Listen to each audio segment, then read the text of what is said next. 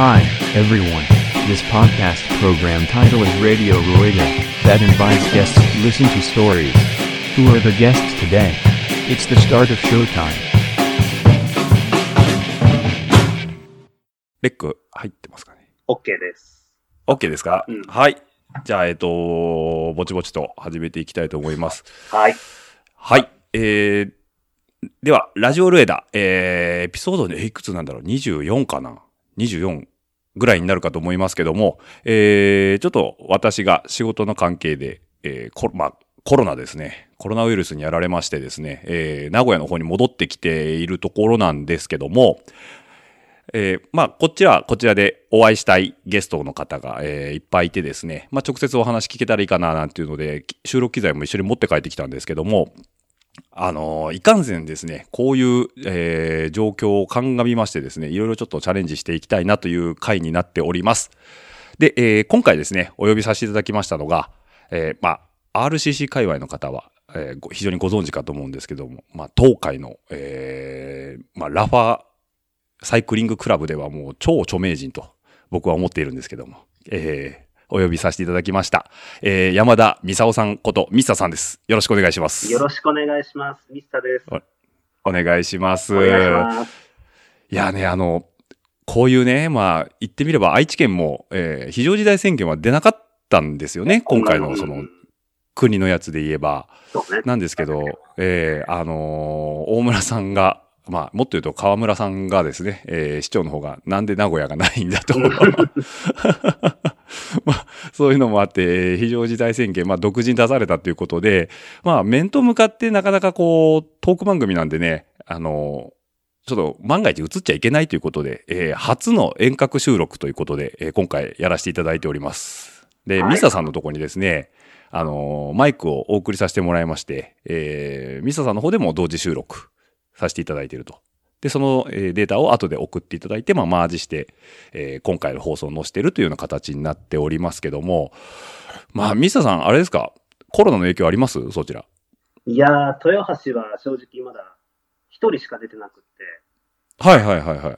ああん、一人、そう、ぶっちゃけたところ、そういう名古屋ほどの空気はないかなないと思あうー、街中とか、どうです人い、あ、まあ、あんま変わりない感じですかね。いや、今日はでも結構少し昼間走ったけれども、ええめっちゃ渋滞しと って。 マジかっていう。なんでこんなに車多いんやみたいな。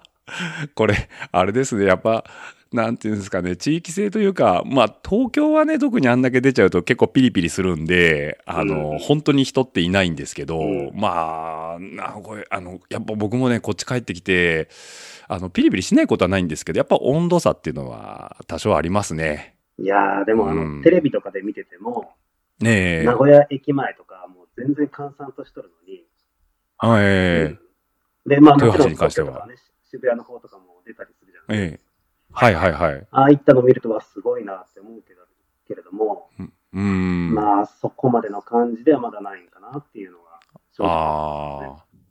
まあ、一人しかっていうところもありますしね。うん。なかなかこう実感しにくいのかなっていうのもあるかと思うんですけども、まあまあそういうのもあってですね、まあ東京帰りなんで僕があの、まあ補金してるだろうと、金を自分は持ってる症例が出てないだけじゃないかなと思って、これで変にお会いして移した日にはもう目も当てれないんでね、まあ初の遠隔、かつ、えー無観客収録と、今流行り の、 もともと観客なんかいないんですけど、まあ言うたら無観客 収録ということでやらせていただいております。はい。まあ、ミスターさんご存知の方は、まあ、東海の方はね、結構、えー、著名なんで、えーご存知の方も多いかと思いますけども、あのー最近、東京の方の方も聞いていただける方が多くてですね、全国的にいろいろリスナーさんも増えまして、まあ、この機会に山田美沙さんとはいかな人かっていうのを、まあ、えー感じていただければなと思って、えーお誘いさせていただきました。ありがとうございます。光栄でございます。で、えっ、と、ミサさん、今も話に出たんですけど、あのー豊橋なんですね、今お住まいなのが。そうですね、愛知県の、もうえー静岡との県境に近い、一番東側豊静岡と一番近い県、あ、豊橋でも静岡県側っていうことなんですね。ああ、そうそうそう、かなり今、東側の方。はいはいはい。あの、生まれはこっちじゃないんですよね、そうしますと。生まれは広島です。広島。あはいあ、じゃけん、じゃけん脳の広島ですそうね。ですジャケンジャケン。 じゃけんじゃけん。言ってます。あんまりこう、広島弁を垣間見ることがないんですけど、あーもう出ない、出ないもんですかそうね、これがまた慣れてくると、ええかなり節々には、ジャケジャケが出てくる。 出てくるんですね。 ええあ、広島のどの辺なんですか広島の、うーん、まあ、えわかる人はわかるかもしれないけど、広島ええ市と西条はいはいっていう、まあ、広島大学がある、えああ、西条ですね。はいはい徳はい。田君がはいはいはい。広島大学あ、うちの小林がそうそいうそうた広大ですね。はいはいはい。間に位置して、ええまあ、広島市からだいたい20キロ弱ぐらいおー。の、広島って、ええええうんえー盆地にあります。熊野町というところで。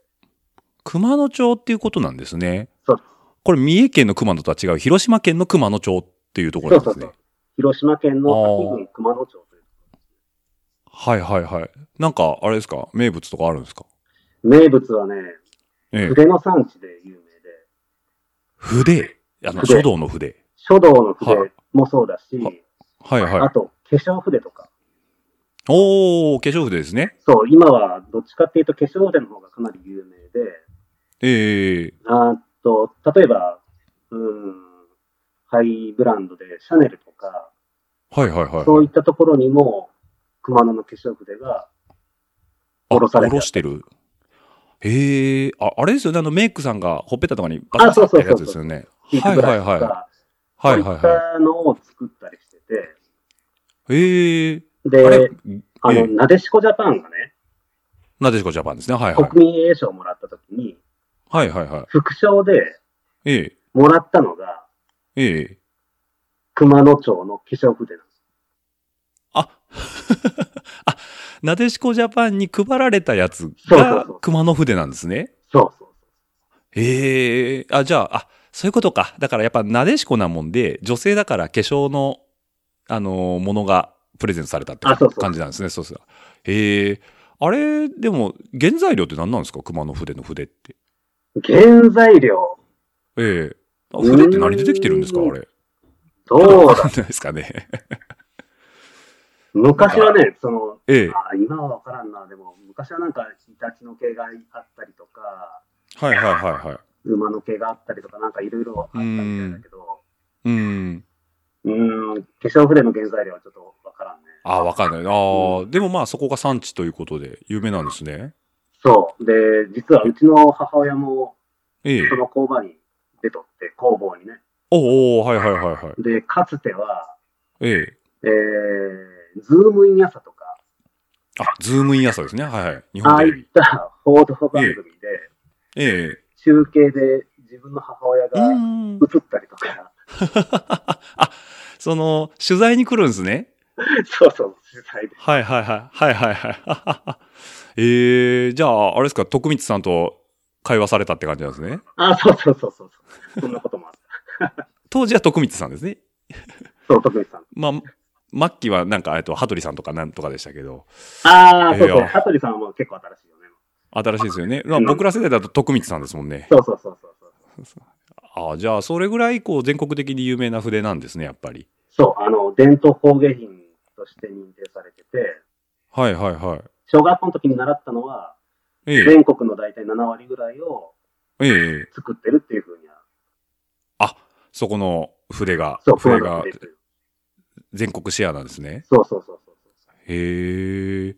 え、それで、まあ、そこの熊野町っていうところで、まあ、幼少期過ごされたってことだと思うんですけど、なん何歳ぐらいまでいたんですかえーっと、高校まで。ああ、違う違う違う。ごめん。えー大学までは、はいはいはい。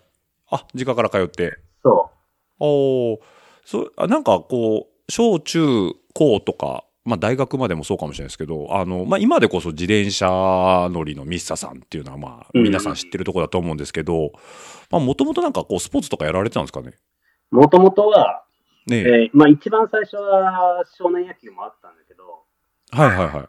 そこから陸上にはまって、はいはいはいはい。えー小学校の時の先生が、ねえもう。すごいスパルタで、走るの大好きな先はいはいはい。生。えー毎週土曜日は、1000メートルのタイムトライアルをクラス全員でさせるっていうよ うな、そんな歴史的な女の先生のもとで育ち、はいはいそ。こから陸上にはまり、ええで、小中高大とええ陸上部で。大学まで陸上やってたんですかそうそうそうそれすごいですね。だから、え、種目としては何をずっとやられてたんですか短距離ですかほそう。えー種目は短距離で100、200、400っていううほうのほをうやっほうてほう。ました。トラック競技ってやつですね、俗に言う。そうそうそう。えええっ、と、僕もちょっとよく分かってないんですけど、例えばその小学校の時にバリバリ1000メーター走ってたんじゃないですか。うんだで、タイム何分ぐらいで走るんですかえーっとねあ。覚えてないかもしれないですけど小学校の時はね多分、ええ3分半か。はい。 あの、先週、まあ、前回のあのゲストのサ蔵もそうなんですけど、陸上をやってる人が自転車に来るって結構あるパターンなのかなと思うんですけど、3分台とか走れないですよね、なかなか。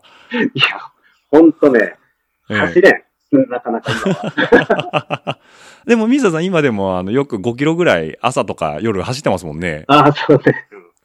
あの、インスタグラムとか見てると。そうフそうそうェイスブックとかですかね。うん。うんあれ、あれはやっぱなんか名残なんですかいや、それも、あの2年前ぐらいに、えちょっとしたことがきっかけで、えええうん始めることにして。あ、再開する感じですかそうそうそうはいはいはい。で、まあ、もともとが短距離だから、長距離はええ本当苦手なんよね。はいはいはい。もうあんな10キロとか走るのはもう絶対無理って感じで、はいはい。それこそ、会社入って、ええうーんと、1日だけ走ったことがあって、おーお ー1日で走って、もう疲れてやめた。あれですよね。なんかこう、学生時代の、その自分のフィジカルと、あのーこう、差が出るんです よね、多分。そうそうで、うわ、こんな走れないんだ、みたいな形で、ちょっとめげちゃうみたいな感じですかね。そう落胆しまくって、それでもうやめてしまうっていう。はいはいはい。やっぱありますね、それ。ううんん。そんなんがあったんだけど、それが、ええまあちょっとしたことがきっかけで、まあや走ってみようかなっていうところから始まり、ええええーそれがまた思いのほか、ちょっとえええ楽しくなってきて、ランうニンんうん。はいはいはい。グ。で、あじゃあもういうん、ええあ、ごめんなさい、ええあーっと、まあ、最初は結構ね、その体重を管理したりするのが、はい。意外と簡単にできたりして、ランニングすると、うんうんうん。ちょっと絞ったり、ちょっとつい絞ったりしたいなって言った時にちょっと走ったりすると、意外とええ落ちやすかったりとかしたんで、はいはい。まあそういうのもあって、たまにランニングをするっうていうーん。あ、それが今に続いてる感じなんそでうすそね。うそうそう。ああ、じゃあやっぱもうこう、ランは切り離せないんですね。こう、体動かすっていうことに関して。そう、今、今と思っては。今となっては。だからもう根っからの陸上っていうかまあ、走るのが好きだっていう。ああ、気持ちいいですか。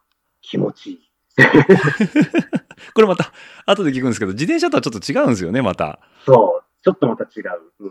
うん。うーん。じゃあまあ、その小学、小学校から大学までずっと陸上やられてて、なんかこう、でかい大会とか出たんですかえーっとね、もう一番最初がね、もう小学校の時が一番よくって、ええ小学校の時に、えええー全国大会に出れええて、えー、4×100 メーターリレーっていうのがあって、はいはいはい。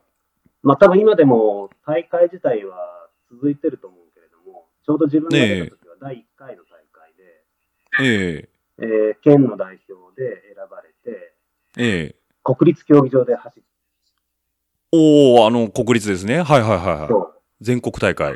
そう。おおその時のリザルトどうだったんですかその時はもう全然予選落ちはいはい。まあでも、広島の代表ってことですもんねそ。うそうそ 4×100 の。いやいや、すごだからめちゃくちゃスピードがあるってことですもんね、そうする と。う。いやいや。へえ。あ、じゃあ、そこでまあ、小学校の時全国で、中高大とはまあ、普通にやられてた感じなんですかそう、まあ、中学、そうだね。そんなにあの、例えば中学だと、この間も話あったけど、まあ、全中って言って、あ、全中ですね。はいはい、は全い。中とか、インターハイとか、インカレ、インカレも、その全国のインカレっていうのはやっぱり、そこまでは出れてなくて、ええまあ、純粋にもう、走って楽しんでっていう。あ、なるほど。もう、まあ、競技もしつつ、運動として陸上を楽しむってこあ、とそうですそうね。そうそう。はいはいはい。えーじゃあそのずっとまあ小学校、中高とやって、えっ、と、なんかこう、ん大学で外出たんでしたっけえーっと、いや、大学まで実家。あ、だいあ大学まで実家。だから大学も広島の方の大学行かそれてうそたう、大学ってこともですね広島の大学。はいはいはい。なんかこう、学生時代とか、例えばですけど、その、まあ、競技っていうか陸上やりながらなんですけど、他になんかやられたこととかあるんですかうーん。バイトとか、バイトとか。バイトもそうですし、えーっとね、あのーまあ、バイトもだけど、ちょうどね、ええその、大学の時に、ねえーまあ、大学の先輩たちの卒業旅行って、まあ、クラブの中で、え。はいはいはい。えー卒業旅行っていうのをやってて、ええ。で、あの、それにまあ、えー、2年生の時に4年生、3年生の人についていくとか、3年生の時はいに、えー、4年生の人の卒業旅行についていくとかってやってて、うん。で、陸上部の中で、その、レンタカーを2台借りて、はい。で、えー、もう、とにかくまあ旅に出ようみたいな感じがあって、はいはいはい。で、えー、まあそれでいろんな場所を旅することができたっていうのが結構はい。大きくて、ええ。で、例えば、うんと、2年生の時に4年生の卒業旅行について行かさせてもらった時は、はい。 車でひたすら、えー九州一周をするっていうようあ、なるほど。ぐるっと九州を。な。そう、ぐるっと。はいはいはで、宿とかも全く取らずに、い。ええーただひたすら、その、その日任せみたいな感じで、ぐるぐる回っていくみたいなのをやったえ。りとおーか、い行き当たりばったり行きだ当ったたりんばっでたすりだっねた。り、本当に。はいはい。えーあ、それは、え、2年生ぐらいの時ですか2年生の時に。あ、2年生の時に。そう。ほう、他どっか行ったりするんですかで、えー、今度3年生の時は、ええー、広島から今度はええ紀伊半島に向けて走って、紀伊半島。ああ、えっ、と、今度和え歌山ーっと、和歌山ですね。はいはいはい。に潮、潮の岬とかあっちの方ですよね。そうそうそうそうそうそはいはいはい。う。で、紀伊半島一周して、また今度広島に帰るみたい結構な距離ですね、それも。 あ、それ車移動なんですよね、でも。な。車移動で。車移動でも、まあ、まあ、そまあこそこの距離ありますもんねそ。うそうそう。3泊ぐらいしたんかな。はいはいはい。まあ、大学生のモチベーションで行っちゃうやつですそね。うそうそうそうそう。全く無計画の旅で。はいはい。とりあえず、キーハント行ってみようか、みたいな。 そう。はいはいはいはい。なるほど。あ、じゃあもう他にもあるんですかで、4年生の時は今度九州行って、えええー福岡、熊本行って、今度大分に抜けて、あ、海渡ってですね。そうはい、大分から今度、愛媛、八幡浜に渡って、えええーそれから南高知をずっと走っはいて、はい。ええ それから淡路に抜けて、神戸に入って、また帰ってくるみたいあ、じゃあ、なんていうんですかね、瀬戸内一周みたいな感じですかねな。。 そうそうそうそう。すごいですね。ああ、でも大学生って言うとそれぐらいの旅はまあみんなしてるのかな。僕はちょっとあんまり大学で、あのー行ってないんでね、遊び方がちょっとよく分かってないんですけど、結構皆さん旅行好きな方多いですよね、そうすると。そう、まあ結構ね、やっぱり休みが多くって、冬とかっていうと、はいはいはい。時間がある感じですね。冬がね、結構休みが多くってね、その、ええ後期試験っていうのが、ねえ。まあ1月末ぐらいにあって、はいはそれが終わると、もう2月3月が丸々休みみたいな感じなんですね、うーん、なるほど。大学が。はい。で、その間はもうずっと部活をやったりとかなんだけど、ええまあその中で、そういう、まあ、ちょっと旅するようなやつを入れたりとか、うーん。まあ、あとは自分の卒業旅行では、他にもまたちょこちょこいろいろ行ったりはしたんですけど、はいはいはい。まあ、あの、結構そういうのもあって、あの、ええいろんな場所に旅行するっていうのがやっぱりすごいあ好きで、あ、旅行自体がってことですね。そうその頃から、はいはいはいろんな景色を見たりとか、い。うーん。そういったのがだんだん好きになっていくっていうところは、うーん。今の、その、まあ、どっちかというと西日本側じゃないですかう。んうんうん。全、全国で大体行かれたんですかそうすると。そう、あのーまあ、仕事で今、愛知県の豊橋に転勤で来とるけれども、はいはい。初めて、まあ、こっち側、やや、まあ、東側にやってこれたことによって、ええまた行動範囲が広がって、はいはいはい。で、それによってもう、あのーおかげさまで、47都道府県を全 部、何らかの形で行ってないとこはないと。足を踏み入れたっていう。ああ、じゃあ、もう、あまあ、仕事だったりプライベートだったりあるかとは思うんですけど、うんうん基本的にはもう全部の県を、47都道府県全部入ってると。そうそうそうそうそう。ああ、どこが良かったですかなんか、印象的な形でもいいですけど。印象はね、やっぱりね、ええ。東北がすごくよくって、はいはいはあのー東日本大震災の時に、い。ええーまあ、しこれは仕事で1年間ええ仙台に行ってて、え。はいはいはで、まあ、それはまあ復興支援という形で、ええまあ、1年、まあ、4月の28日ぐらいに、い。ええ。まあ、311が起こって、まあ、それからのはい4はい。月28日ぐらいに仙台に入って、まあ、1年間過ごしたんだけど、ねえ。まあ、その時に、まあ、自転車を持ってったのね。はいはいはい。単身赴任でっていう形だったんだけど、ねえ。自転車も持って行ったおかげで、自転車で東北5県もちょっと回れたんよおーえ結構な距離ですよね。そう、まあ、あのーぐるっといっぺんに回ったわけではなくって、まあ、はポい。インうトポイントで回ったりっていうような感じではあったんだけど、ーん。ただまあ、それで東北走れたことによって、すごくやっぱり東北っていうのが、ロケーション的にも、はい。うーん生活するにも、ええ。食事もすごくよくって。はいはいはいはい。で、まあ自分の中でやっぱりすごく、うーんもう本当みんなに勧めたいっていう場所がえあって、え。ええ。えー、福島のはい。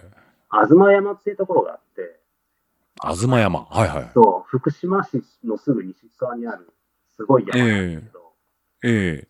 東バンダイスカイラインっていうところがあってね、うん。そこのロケーションがもう抜群にいいよね。ええそれはもう自転車で走るにもいいし、まあ普通に車で見に行ってもすごいいいそわう、けでしすょ。ごいはいはいはい。ミサさんはそこは自転車で行かれたんですよね。そう、自転車でも行ったし、車でも行ったし、えええ。ー愛知に戻ってきて、またさらに、またそこにめがけて行ったりしたし、はいはいはいはい。ああ、じゃあもうそう何回も行きたくなるような高ロケーション。そうああ、そうなんですね。え、山、山なんですよね、そこは。山、山でね、えそえ、のね、えー一発でええ、獲得標高差がええ。 1500メーターぐらいある。でかい、でかいっすね。そう。だ、1500一気に登るって言ったら乗鞍と同じぐらいですもんね。 乗り倉でもね、多分1300ぐらいあ、だ、 1200、300か。もっと登るんですね。そほうほうほうほう。う。で、単独法でそれだけ登れて、ええ、で、結構登るときに、ふあの、福島の平野も見れたりもするし、ええ。で、そこもね、あの、硫黄が結構すごくって、火山。ええ、はいはいはい。で、車では止まっちゃダメよっていう風な看板が出てるようなところなんで、ね。あ、ガスが出てるからそうそうそうっていうやつですね。はいはいはい。あの、何でしたっけね。で、そこがま有名なたすとこごで言いうと荒涼とした風景が広がる。はいはいはい。ええあの、渋峠みたいな感じ。はいはいはい。あの、草津のところですね。そうそうそうそうそう。はいはい。あそこも殺生ヶ原とかはこう、止まらないでって言われますもんね。そうそうそうそうそう。あれと同じ看板があそこにも。はいはいはい。ああ、あ、じゃあ温泉街でもあるんですか温泉街。もう、温泉街なんですはい、温泉がある、あそこら辺。はいはいはい。へえ、ああ、そうなんですね。そこはもう山っていうことなんですけど、それは自転車で登られたんですよね。そう、自転車で登って。はいはいはい。登山とかもするんですかで、登山は登山で、これまえた、愛知に来てから、ええ。ハマって、はいはいはいはい。えー、まあ、一つの趣味として、うんうんアルプスの方とかも行ったりとか、ああ。まあアプローチもいいですしね。そああ。じゃあ結構登山とか自転車とか、まあ、まあ陸上もそうですけど、だいぶ体動かすのがう。好好きな感じじ。ですね。いいですね。あ、そうなんですね。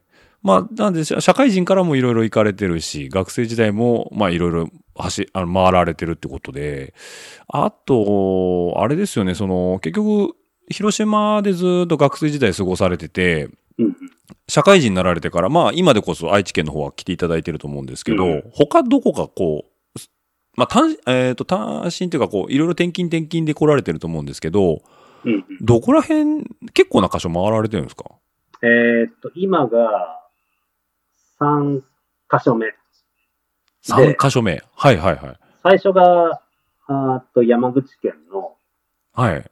えー、今は周南市と呼ばれるところで、ええその当時はまあ徳山はいはいはい。というところで、まあ、そこに11年いええて、で、えーそれから兵庫県の姫路に行き、はいはい。はい。姫路で4年いて、ええで、それからまあ、愛知の豊はいはいはいはい。橋。で、まあ、豊橋に来た時に、えーすぐに仙台に行ってくれっていう話になり、ええまあ、そこでまあ仙台は1年あるんだけど、ええあーということで、まあ、全部で、まあ、仕事で行ったのはまあ4箇所っていうとこ4箇所ってことなんですね。結構こう、期間的に、いあまあ長いこと行かれてるところとそうでないところあると思うんですけど、ろ。うん。あ、これミスターさんごめんなさいね。これマイク、カメラ、えらい近くないですか 大丈夫ですか大丈夫、大丈夫。ああ、大丈夫ですか、うんすいません。いいえ。はい、いや大丈夫です。えで、まあ、いろいろ行かれてると思うんですけど、一番長くいたのが、どこになるんですか一番長かったのが最初の山口。あ、山口なんですね。そうはいはいはそこが11そうな年で。い。11年って結構ですよね。うん。もう、な なんていうかこう、そこの第二の故郷ぐらい長いって感じですもんね。そあう。あ。で、まあ今、豊橋がもう8年目になるから、はいはいはい。あ、じゃあもうあと何年もおったら迫っていく感じですね。そう、まあまあ11、年にはいはい。あと、姫路、あ、でもさっきせ仙台も行かれてたってことなんですけど、愛知来てすぐ仙台行ったんです かそう、これがね、またちょっとひどい話でね、ええ最初にまあ豊橋にっていうふうに事例になって、えええー、まあそれこそちょうど震災の直後。うん。あ、震災があった後に行ったんですか、向こうに。そうそうそうそう。はいはいはい311の後の4月にええ豊橋に転勤になって、はいはい。で、豊橋に行った時に、ええ申し訳ないが仙台に復興しないか行ってくれとはいはいはいはい。いうことになり、ええ豊橋は3日間だけおって、あ、そんな短かったんですか最初ね。ええで、すぐに仙台に行き、はいはいはい。で、仙台1年行って、むで、うん豊橋にまた、あ、そうなんですね。じゃあ、その、まあ、仙台は復興支援という業務があるもんで、まあ、そこに1年行って、えっと、ある程度こう、目処をつけて、豊橋に戻ってきたって感じなんですね。そうそう、まあ、もともとが期限付きの状態だったんだけどね、その、仙台ええの部分で。はいはいはい。やっぱなんかこう、震災があった後、豊橋で仕事するっていうのは、なんかちょっと思うところあるんですかね、いろいろと。ああ、やっぱりね、その、まあ、実際仙台行くと、えその震災の様子っていうのは、テレビでしかわからんかったものが、えうんうんうん。間近でもうそのまま空気を感じれたっていうのはやっぱりすごく大きくって、えまあそれがやっぱりまあ仕事の方でも、えうん。まあちょっとね、住宅系の仕事をやってるから、はいはい。まあそういったその地震に対する備えとか、うんまあそういったところではすごくああ、いいやっ勉ぱ強なにんなかったこう、考えるものがあるって感じなんですね。はあ、そういうことなんですね。じゃあまあこう、今、豊橋で、えー、9、8年目うんもう9年目ぐらいになると思うんですけど、あの、あれ、水田さん、じゃあももしかしたらまたどっかにこう移動になる可能性もあるってことですか可能性は、あ、あるんですね。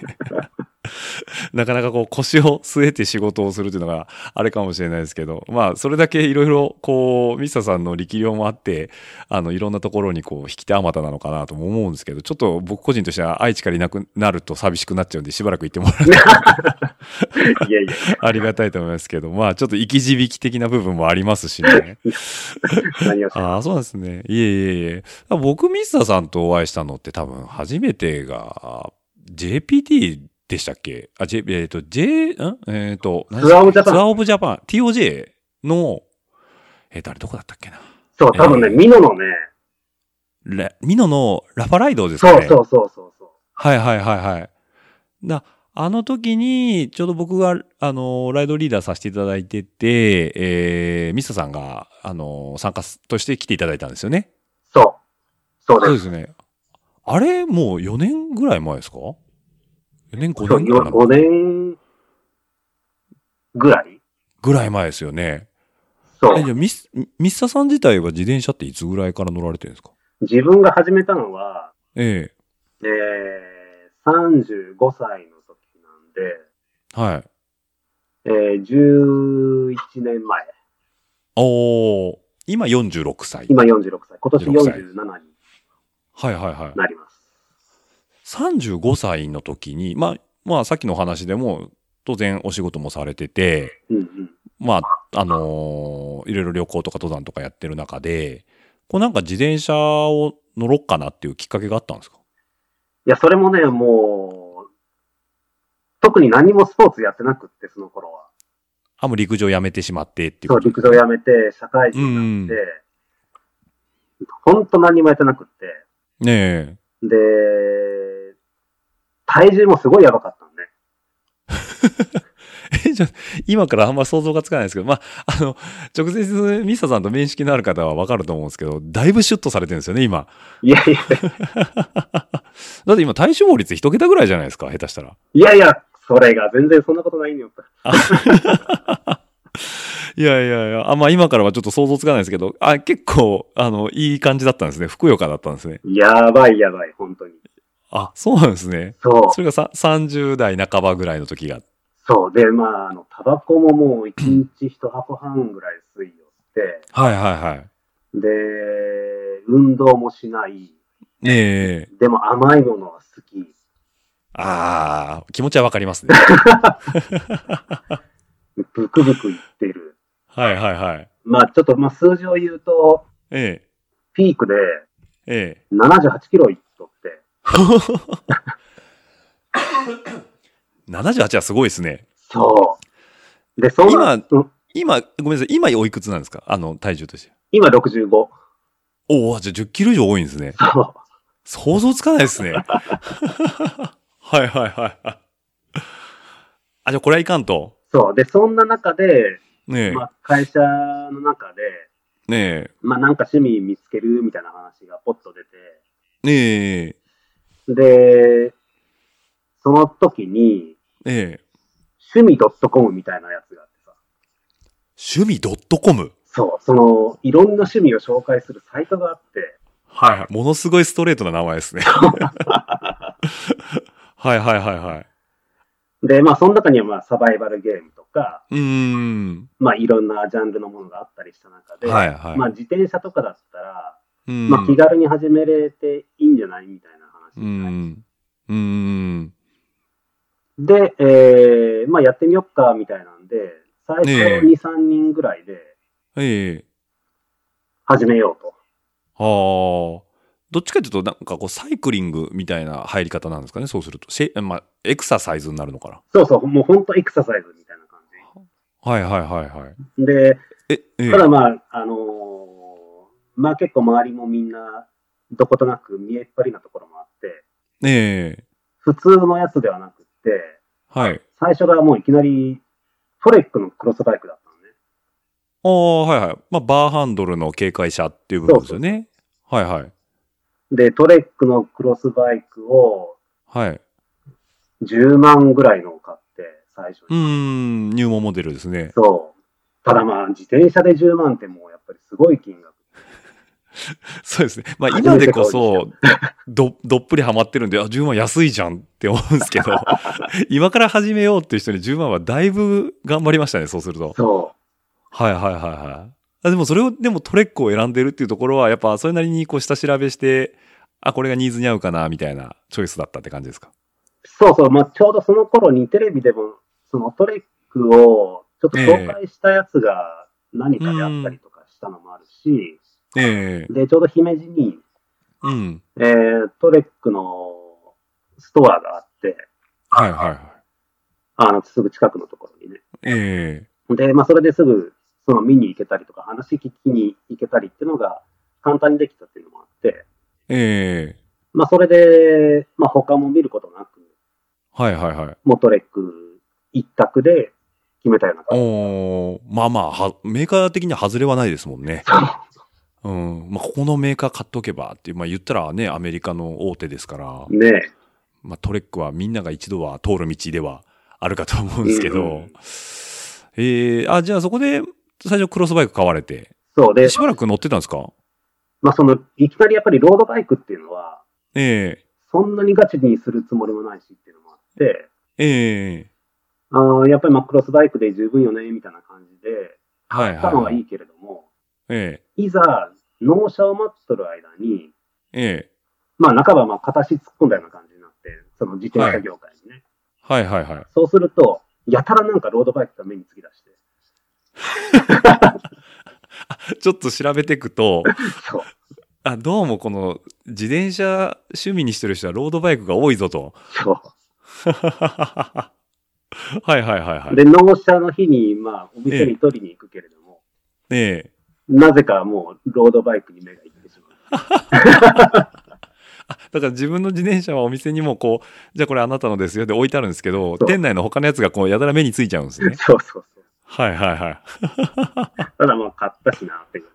ええで、まあ、とはいえ、かいまあ、そのまま乗りますもんね。最初の一台ですから。えで、まあ、乗ってみると、まあ、クロスバイクももう、めちゃくちゃやっぱり走れて、えはいはいはい。で、えーっと、仕事で、まあ、営業職なんで、ええ結構車で移動することも多くって、ええ姫路から、あの遠いところで、赤穂市っていうところがあって、赤穂市ですね。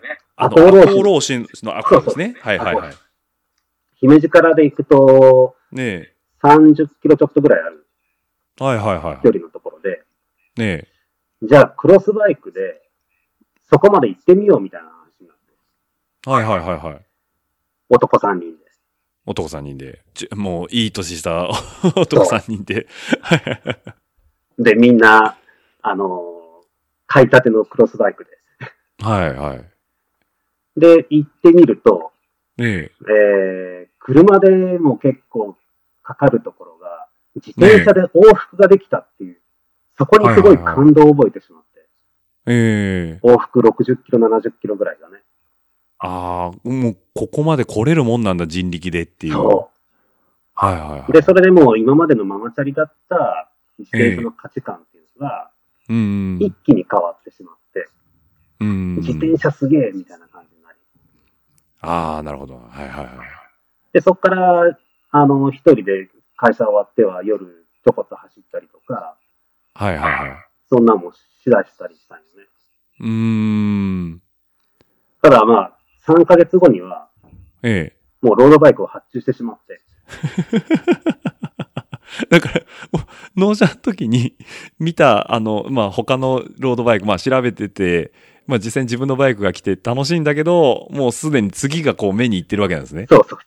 ロードバイクに。 はいはいはい。3ヶ月ですか3ヶ月で。はいはい。まあ、その3ヶ月間は、まあ、そのトレックにガンガン乗って、そうそうそうそう。はいはい。あ、じゃあ、その、トレックの、あのー次のバイクっていうのは、何かこう、いろいろ下調べをした上で、あのー決めたものになるんですかあーんとね、まあ、下調べはしたんじゃけど、え結局、うーん、もう一目惚れしてしまったメーカーがあって、はいはいはい。もうそれでもう、またもう一発でそこに決めてしまったみたいな感じ。ああ、なるほど。もう目に入ったら虜になっちゃった感じですね。え、それどこのメーカーですで、かそれが、もう、デローザにはまってしまって、わかります。なんかあの、ちょっと一線博してますよね。他のメーカーと比べて。そう、なんかもうあのロゴの中にハートがあるってなんてお茶目なはいはい。もう、あのおっちゃめ、おしゃれやし、みたいなそう。そうそうそう。 え、それ黒森ですかいや、ゲロさんえーっとね、あのカカーーボボンンで、はいはいはい。えーアバントっていうやつがあって、はいはい。デローサのアバント。はそうまあ、カーボンでは一番エントリーのモデルい。でうは、ーん。その当時はまだイタリアで作っとるやつで、はいはいはい。えーっとね、2000、何年モデルだろう。2009年とか8年とか、それぐらいのモデルなのかはいはいはい。あ、いいですね。あ、じゃあもうそっからはもうガリガリの今度ロードバイクになって。な。そで、やっぱイメージ、イメージ通りでした。う。いやー、かっこよくってね、これがやっぱりね。ええ。で、一丁前にアルプで組ませてもらって、はい。えーフレーム買いだったんよね、その時はね。ああ、なるほど。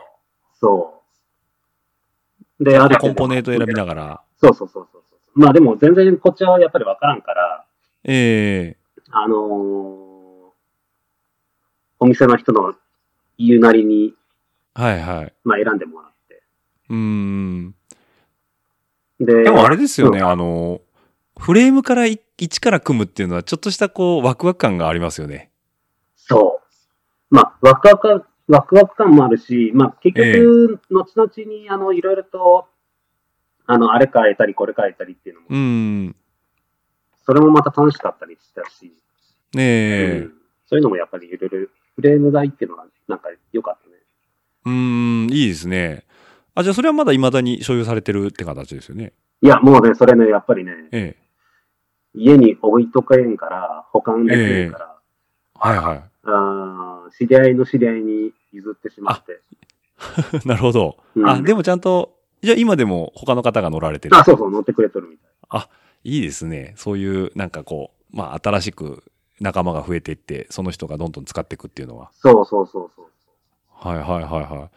え、ってなると、えっ、と、トレックが来て、デローサが来て、そう。で、当然、 今、その、デローサは他の方が乗られてるってことは、もう一台別のが来るんですね。そう、デローザの後に、ええ。えー、このタイムになっタ イム、出たっていう感じですけど。もうあの、あれですよね。ものすごいシュッとしてますもんね、タイムも。てねえ。タイムも一目惚れじゃないですか、そしたら。そう。 そうなの。わかります一回憧れるんですよね。やっぱあの、なんていうんですかね。あの、ヨーロッパ感が溢れる、こう、スタイリッシュな。どっちかっていうと、デローサってこう、おしゃれな、まあ、うんうんうんロードバイク。で、なんかタイムってなると、カリカリのレースバイクみたい なそうそう雰囲気ありますよねそう。それも一目惚れですかそう。そうで、あのー一番タイムでもやっぱりハマったのは、ええその、嵐を、嵐の幸也、ああ、荒城選手ですね。はいはい。 V グテレコムではい。乗っ取った、えええー、RXRS はいはい。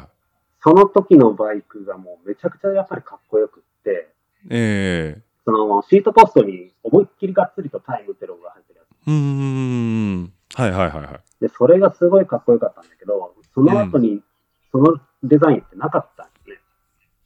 あ、その、そのユキヤが乗ってた、そのモデルしか、そこのがっつりタイムっていうシートのとこに入ってるのはなかったんですかそう、そこから一回ちょっとと途絶えて、はい。で、また、あの、復活した時が来たの。うーん。で、もう、これはもうこの時にちょっと一斗関東、ダメかな。もう、もう出会えんぞ、これは。ここで、一斗関東と。はいはいはいはい。で、それで、思い切って、あ、ドンと。もう、あれですね。もドンう、と順当に値段が上がってってますね。あ、でもそれもフレーム組ですかえそれもフレーム組ですか フレーム組で。ああ。じゃあもう、どもう当然、あのーもう何年も乗られてきてるから、やっぱ知識もいろいろついて、そうこだわりの一台になってくるわけですよね。多分僕初めてミスターさん会った時タイム乗ってましたよね。そう。そのあの時頃はタイムだった。タイムでしたよね。だからもうラファー着てタイム乗ってっていう、もううわーめっちゃシュッとしてるわーっていう。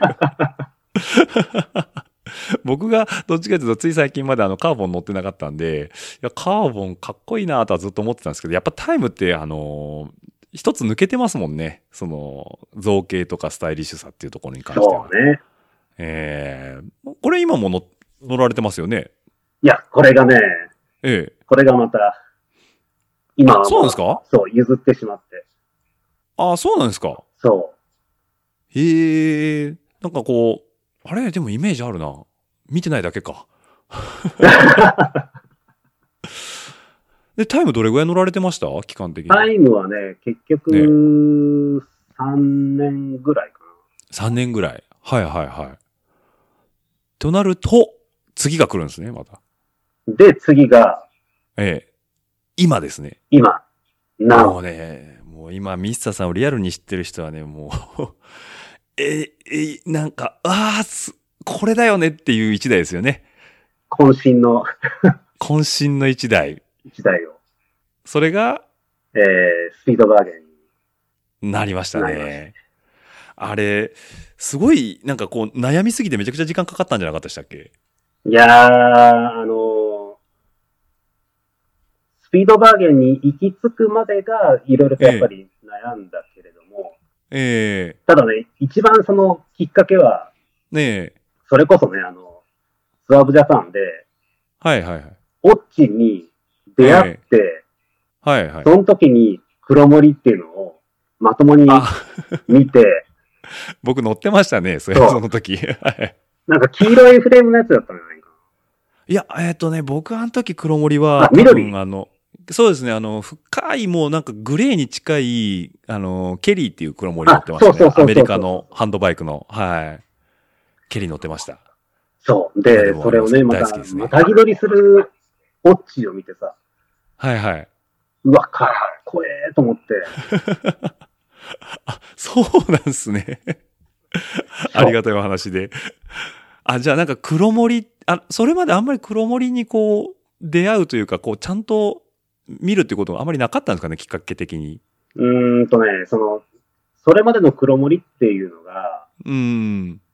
どっちかっていうと、そのヴィンテージ系しかもう知らんくって、ええただ、ヴィンテージ系になっても、結うん局、よくあるのは、オールドパーツで固めるとか、はいはいはいい。うのが、まあ、結構ね、セオリー的なところうん。があるかもしれんけど、ねえ。その、オールドパーツを全然知らんのよね、自分が。はいはいはい。知識がないから、うーん。どういう風に組んだらいいかもわからんみたいな、イメージが全然つかんかったところに、はいはい。ちょっと、その、ヴィンテージ系の黒森ではない黒森を、うん。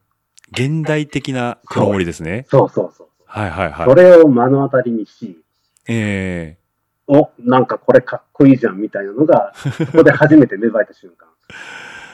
いやそうですよね。だからもう今、まあ、あの、ハンドメイドのスチールバイクっていっぱいありますけど、まああの、当時からちょっと出だしてきたのかな。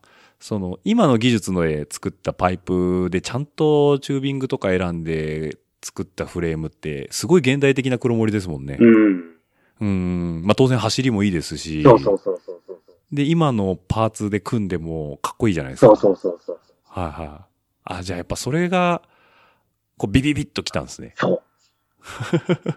でそっからもう、なんかもう、黒森がいいな、いいな、いいな、みたいな感じになっていって、はいはいはい。ただ乗り味とかはわからんけれども、うーん。もう今までも自分はかなり、その、なんていうの、よくある、うーん、乗り味がどうこうとか、その、え性能がどうこうとかよく言ったりするけれども、え、ええ。もう見た目が大事っていうところにドキドキって。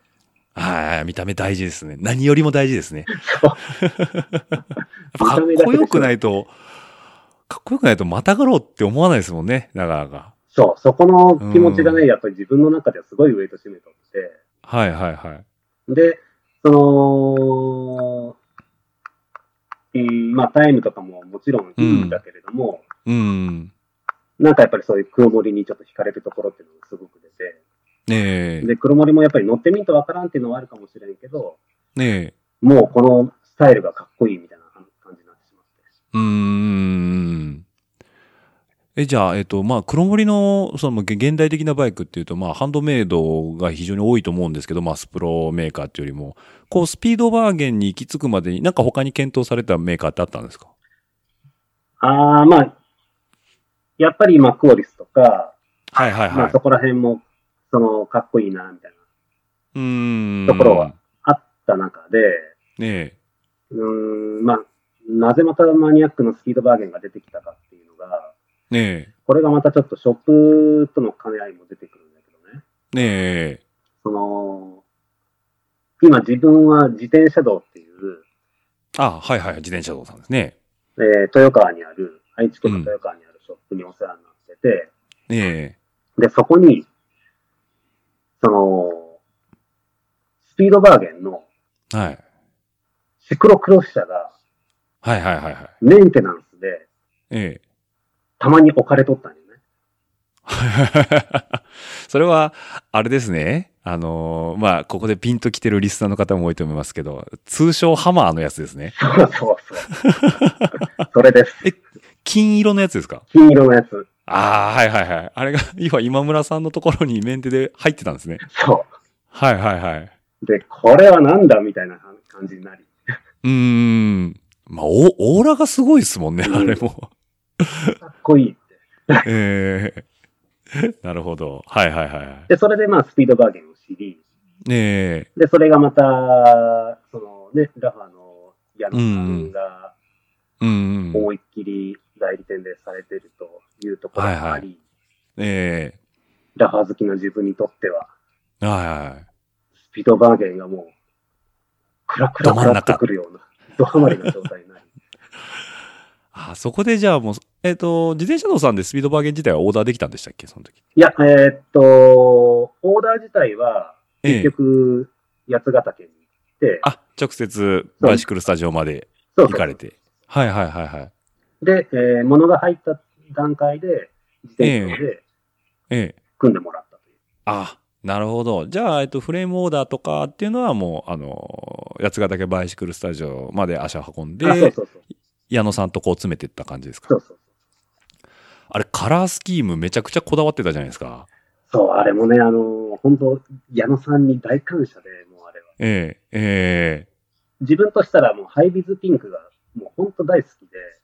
まあ、ラファの、要はアイデンティティカラーですからうね。んええ。で、まあ、それをとにかくワンポイントで入れたい。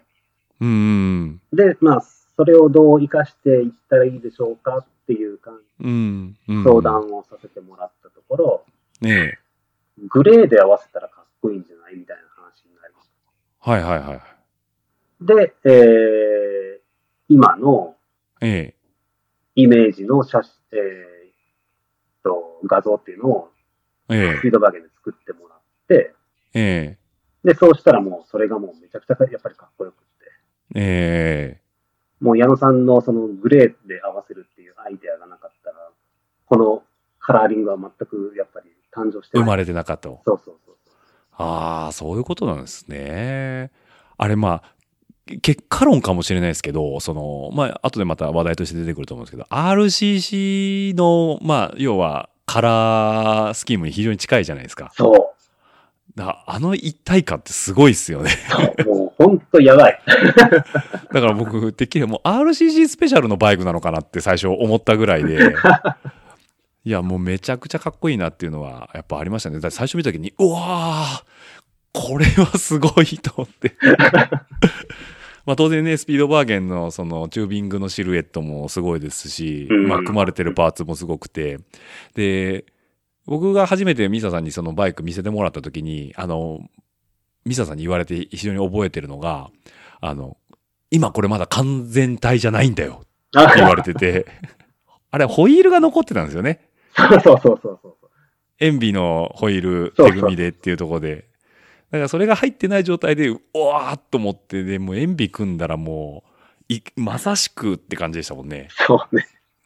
で、ハブが、あの、クリス・キングのクリス・ケインのピンク。ピンピンクで、えー、もう、あの、全方位に抜かりない一台が。 で、僕ね、そんだけこう、大事に、っていうかもう、もう精魂込めて自分のど真ん中、要はイメージしてたものがボンと手に入るじゃないですか。うんうん。もう、まあ、人によっちゃ床の間バイクっていう、もう乗るのもはばかるような、こう、大事にされる方も当然多いと思うんですけど、うんうんもうミスタさんのいいところは、あのね、もう、なんだろう、いい意味で乱暴に使うんですよね。道使っ具、てな道んぼ具として使ってなんぼ。だから小傷が増えようが、まあ当然輪行で増えたりとか、グラベル走って増えたりとか当然するんですけど、 それをこう、全然こう、なんていうんですか、うわーって思わずにガンガン行くっていうスタイルがもうすげえかっこいいなと思ってて。 もうなんかあれですもんね。やっぱ、その使った年月の分の年季が入ってきてますもんね。そう、至るところにね、やっぱりね、ええ傷が増えていったりしとるけれどもね。えー、あれやっぱ思い出ですかそう、思い出にもなるし、その傷はもう全然もったいないとは思わんの、やっぱり。うーん、使ってなんぼとそいうところもありますよねう、。一個一個がやっぱりいい味になっていくかなっていうのもあるし。はいはいはいはい。うん。じゃあまあスピードバーゲンに乗られてもう4年、5年あそうぐらい、うんう4、ん5年ぐらいになるわけじゃないですか。で、ミサさん、僕最初お会いした時って、その、まあさっきちょっと、あの、少し話題にもなりましたけど、その、住宅系のお仕事されてるってことだったんで、うん。基本、え、え、営業なんですか営業です。あ、ってなると、土日はやっぱりお仕事っていうのが多いじゃないですか。うんうん。じゃあ最初、そう、僕が会った時も、ミサさん、わりかしこう、何でしたっけ、えっと、水曜日がお休み。あ、そうそうそうそう。なんで、あの、水曜自転車乗りのなんかコミュニティがあったりとか、うんうんまあなんかこう、平日にお休み取られて走ってるなってイメージがあったんですけど、うん。うん。その、ちょっと話巻き戻すと、最初、まあ、その、クロスバイク買って、で、デローサ買って、タイム買って、スピードバーゲンで来るんですけど、その、最初の頃に、その、ソロライドがメインになってたんですかそう、最初は、まあ一番最初は、ええ。まあそれこそ社内では、ええ。えー、マックス8人ぐらいになったんよ結構な人数いますね。そう。はいはい8人ぐらいになったけれども、え最初の冬をえ。ええ。誰も越せれんかったの。もう辛いぞ、これはと。はいはいはい。越せれたのは自分一人で、えで、そこからもうソロライドになってしまったのね。え。はいはいはいはい。で、あ、でも、ええええ。あ、ええええ、すいません。で、まあ、あのーちょうどまあ自転車の楽しさをまあ教えてくれた人もちょっとおったりはしたんだけど、ねえ。まあ、その方は、あーまあ、ちょっと病気で早くにええ。亡くなってしまって、ええ。で、えーまあ、本当走る人が誰もおらんなって、一緒うに、ん。ええで、それからもう自分でソロで走るような感じにはいはいはいなはっていい。って、ああ。その最初の、まあ、師匠みたいな方っていうのは、もうガリガリの自転車乗りの方だったんですかそう、あのーそれまではまあ仕事で普通にあの絡みのあった人だったんだけど、ええ顔を開けてみるともう本当ガチで乗る人で、はいはいはい。まあ、普通にあの島野鈴鹿とかもう、ーん。もう毎年毎年出とるし、えええーで息子さんもジュニアで、えーおう 優勝したりとかしとった。ガリガリですね。そう。ああ。あ、じゃあいろいろ、こう、どっか一緒にその方とはライド行かれたりとかしてたんですかそう、あの、その人がまたすごい面倒見が良くって、え初心者のおっさんらを連れて、ええいろんなところに連れてってくれたんだけど、ええ一番最初に行ったところが、ええ小豆島だったのね。ああ、はいはいはいはいはい。ええー、ひ姫路姫からで言うと路、姫路時代ですよね。そう、姫路の時に。はいはいはい。はいはい。えー、姫路から、えーっとね、まあ、その時は普通ええに、岡山の日生っていうところがあって、うーん。えーそこまでは車で行って、そこからフェリーねえで小豆島に渡って、はいはいはい。まあ、その時は小豆島一周ううーん。と、あと、あそこにあるあの、寒華系っていう、ちょっと有名な山があって、感化系。そほうほうほう。う。うーんとね、寒い、ええ。っていう感じだったかはいはいはいはい。な。に渓谷の渓。おお。えー、それが、まあ、秋とかはね、もう紅葉のすごいメッカうで、ーん。めちゃくちゃ綺麗なところで、うーん。えー、と自分と師匠は、まあ、感覚で登って、他の人ええはもう外周をぐるっと回るような感じのルートでう走って、ーん。で、途中で合流して、はいえーはいはい走るみたいなやつをやって、はいはいはまあ、そういうのもあったり、しまなみに連れてってもらったりとか、い。うーん。いろいろとね、まあ、月1回ぐらいの感じでねえ。面倒見てもらって、ああ、じゃあもう、その、始めた頃のいろはを叩き込んでもらったっていう。そうそうそうそうそう。はいはいはで、まあそれたかだらまええた、あの、まあ当然亡くなってしまってからもう一人で、い。はいはい。うーん。まあその時はだから、結局、じゃあ何を楽しみにやろうかっていうふうなところになってくるんだよね、一人で走るときに。はいはいはい。で、その時に、まあ景色を見たりとか、まあその頃から、ねえ。アメブロにハマって、アメブロ、アメーバブログですね。はいはい。ブログアにメブハロ。マり、はい。ええーえ写真え、ミサさんブログややってるんですね。ブログやられてるんです。そうミ、サさんえっとね、ブログをやってた。あ、やってたんですね。はいはいはいはい。あええ、そこでもうブログにハマってたんですね。そうそうそうそうそう。はいはいはいはい。で、まあ、それで、えーっと、写真にもハうマり、ーん。ええで、あと、食べるものも好きになり、はいはいはい。まあ、結局、結構やってたのは、B 級グルメを求めて、ええ片道よくある、まあ、90キロ先のところに行って帰ってくる、うーん。うーん。まあ、そういうのを一人でやったりとか、はいはいはで、それをまたブログに紹介して、い。うでーん。ブログでコメントいろいろもらったりとかして、やり取りしうて、えん。ーそこでまたちょっとつながりができるとか、はいはいはいはい。まあそういうのが楽しみで、うん。モチベーションにしとったようなところがあったよね。ああ、なるほど。じゃあまあ、そのブログがつないでくれる、まあ、まあ見ていただいてる読者の人のリアクションとかっていうところと、まあ自分の、まあ見たいもの、食べたいものっていう、あ、まあちょっと自転車乗るのが好きだしっていうのが、まあモチベーションになってくるんですね。そうそうそうそう。はいはいはい。えまあ結え局その、休みが平日で、えあのー、自転車のレースに出たいけれども、ええ休むことができない。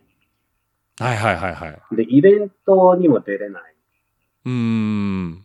ていうところで、平日でじゃあ自分で何をしようかっていうところになってきうーて、ん。うんええあ、なるほど。じゃあまあその平日ならではの、まあ楽しみ方というか、裏返せば観光地も全部空いてますしね。そうそうそうそう。まあお店が開いてる曜日であれば、逆に楽しみやすいっちゃ楽しみやすいですもんね。まあ、気ままに行けるっていうようなね。えはいはいはいはい。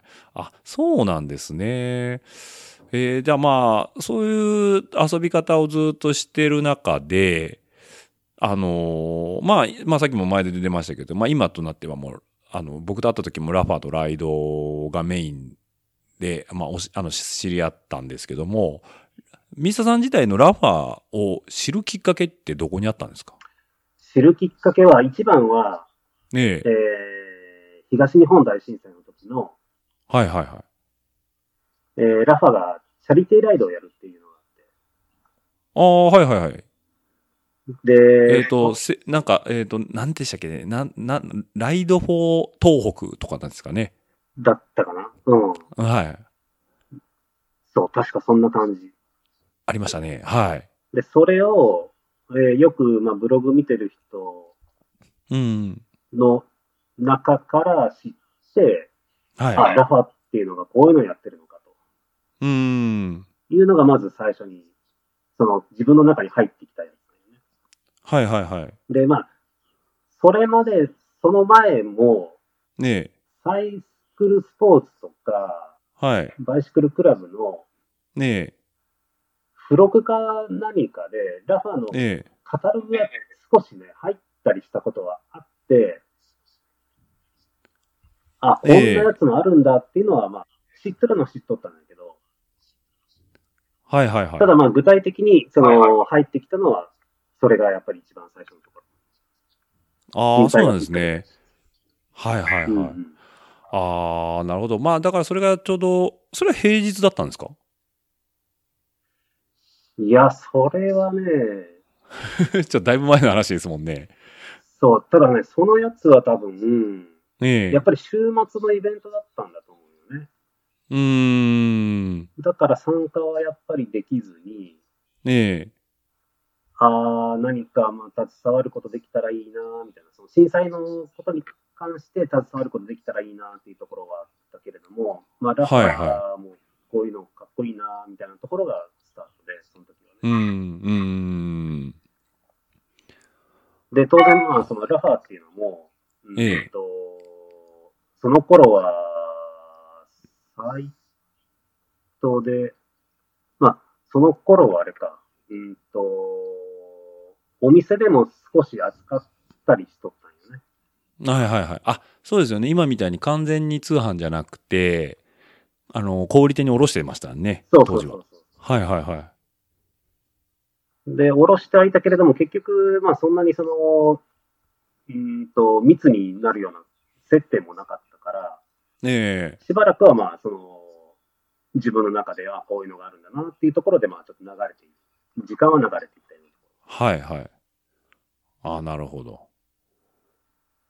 ろただ、まあ、やっぱりその、ラファーのコマーシャルっていうか、ええ。ブランドのイメージというか、うん。その写真とかがやっぱりすごいかっこよくって、そうですね。ちょっと今までにはない、あのーアプローチをされてましたよね。そ当時から。うーん。う、もうその世界観でだんだん引き込まれていって、はいはいはいもはうまんまとプロモーションにはまっていく一人の人間って 感じ。い。ちょうどマーケティングど真ん中だった感じそうですそようそう。 まあ、わかります。僕もその口なんで。 あのーよく、まあ、これ、勝手に僕が言ってるっていうか、まあ、あの、よく皆さんと話するんですけど、あの、ラファ前とラファ後っていう、その、ラファが出てきたことによって、ちょっとこう、いろいろと感じが変わりましたよね。うんうんうんうん。うんそ。なんで、そそういう遊び方、要は、まあ、物を売る、あのーサイクルウェアを売るよっていうのは、今までどの、あの、メーカーさんもやられてたんですけど、まあ、プラスアルファそれを、まあ、うまく、ここまでブランディングしていくっていうのは、なかなかないですもんね、今までそう、当時は。その、斬新でしたし。そうそうそうそうそう。その今までは結構、例えば、まあ、ツール・ド・フランスに出てるような、そのチームのジャージがあって、はいはい。そのチームジャージのレプリカが出てるよとか、それ着たらかっこいいな、みたいなところが主流だったところが、ねえ。一気にシンプルな路線ではいはいはい。来て、ええ。で、それがまたなんかね、その、かっこよさっていうのが逆に新鮮で、ええ。まあ、そういうとこありますよね。そううんで、えーっと、やっぱまあ、仙台に行ってる時に、えまあ、え。東京にもちょっと遊びに行ったりすることもあって、はいはいはいで。その当時にそのサイズっていうショップがあって、うん。そこのラファを取り扱っとったんだけど、まあ、そこで初めてはいはい。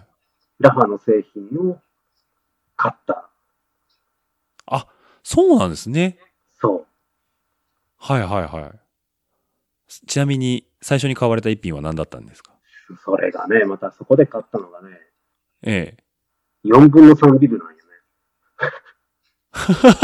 ね。また、 あれですね。あの、トップスじゃないんですね。 あの、要は、えっ、と、これ、えーリスナーの方がちょっとイメージしにくいかもしれないですけど、膝下まであるビブってことですよね。そなんか、割かし、ちょっとあれですね、こう、ベテランのチョイス、チョイスになります。 確かに、使い勝手めちゃくちゃいいですからね、あれ。う。自分でもなぜそれが一番最初のチョイスになったのかが、ちょっとその理由までは覚えてないんだけど。 はいはい。あ、これ欲しいってなったん ですね。そうそうそう。まあ当時、ちょうどビブが持ってないラインナップだったのかもしれないですね、その長さとかそうが。ねあれ、絶妙ですよね、あの長さって。絶妙。絶妙ですよね、うん本当に。まあ、あの、あれと今流行りのハイソックスを合わせると、すごい申し訳なさ程度にこう、すねが見えるっていう。 使いどころが、あの、あるようで、なかなか、あの、コーディネートに悩む一品ではあると思うんですけそど、うまあ僕もあれ愛用してますけど、すごい具合がいいんですよ。本当に使いえ勝手えめちゃくちゃいい。いいですよね。うんあ、じゃあそれが最初だったんですね。そう。はいはいはいはい。えーで、まあ、あの、いろいろラファー、まあ、切ら切られて、で、RCC、まあ、ラファーサイクリングクラブですね。あのー入られてるってところなんですけども、うんうんあのーでミサさん、まあ、そこからラファーとこうウェアとかのお付き合いもなっていく中で RCC、まあ、必然的にそのあ目についてくるじゃないですか、うんあそういうのもあるんだっていうのででまあその入ろうっていうきっかけってなかったんですかあーとね、い一番のきっかけは、ねあえの、もうグレーのジャージが欲しい。わかりますよ。 かっこいいっすよね。 はいはい。あの、グレーに、えーホワイトストライプ。そう。そうですよね。はいはいはい、あれが欲しいっていうのが一番。い。一番ですよね。で、それを買うためには、じゃあ会員になるかっていう。そうそうそうそう。で、まあ会員になるのにあまのたうん2万いくら、その当時そうです。ね。今ちょっとディスカウント入って、もうちょっと入りやすくなりましたけど、当時はなかなかこう、ちょっと勇気のいる価格設定ではあったと思うんですけど、そただあれを着るためには、それしかないと。う。そう。で、ちょうどその RCC がねできた時に、え。ねえ。えー2万いくらかと思って悩んどったけれども、まあ、ねえ。結局、ラファーが好きだから、まあ、いずれは入るなと思って、自分の中はで。いはいはい。で早から遅かれですね入っちゃえうん。 じゃあもう入りますと。 結構、あのー初期の方から RCC 入られてましたともう初年度から。初年度からですよね。あ、じゃあ、あれですか、あのー番号は3桁とかですかいや、えっとね、これが惜しかったんだけど、まあ、2329番なんよおー、はいはいはい。あ、でも、まだ全然若い番号ですね。全体的に言うと。さすがです。長いですね。いやいやいや。でもその兼ね合いなのかちょっとあれなんですけど、あのーラファトラベル、うんうん。ちょっとワンデーであの走られてましたよね。そ岐阜県ぐらいのところでう。。あ、そうそうそうそうそう。あれは今村さん、まあ自転車道さんのなんかつながりからですかそう、あのー結局、ねさっきのその浜くんの、え。はいはい。で、うん。今村さんと、えー、まあ、矢野さんとのつながりができて、はいはい。で、その中で、まあ、ラファトラベルがあるよっていうところで、うんそ。の、まあ、浜くんのメカニックで入っとって、まあ、それを買ってもらえて、ねえラファトラベルのメカニックとして、ねえ。自転車道がずっと帯同していくと、東京から。はいはいはいはで、その中で、えーちょうど水曜日にあたるところが、い。ねえーまあ、乗鞍のふもとのえ。ねえ。平湯峠、ああ岐阜県ですね。平井温泉ですね。はい。平湯温泉から、えー白川郷うん。に抜けるルートがあって、はいはい。で、まあ、そこを走るから来るみたいな感じで、今村さんに誘って、ええ。で、一日、フルにちょっと走ってみたりとかして。スポットで参戦したんですね、スそこポッだトけ。そうそうそう。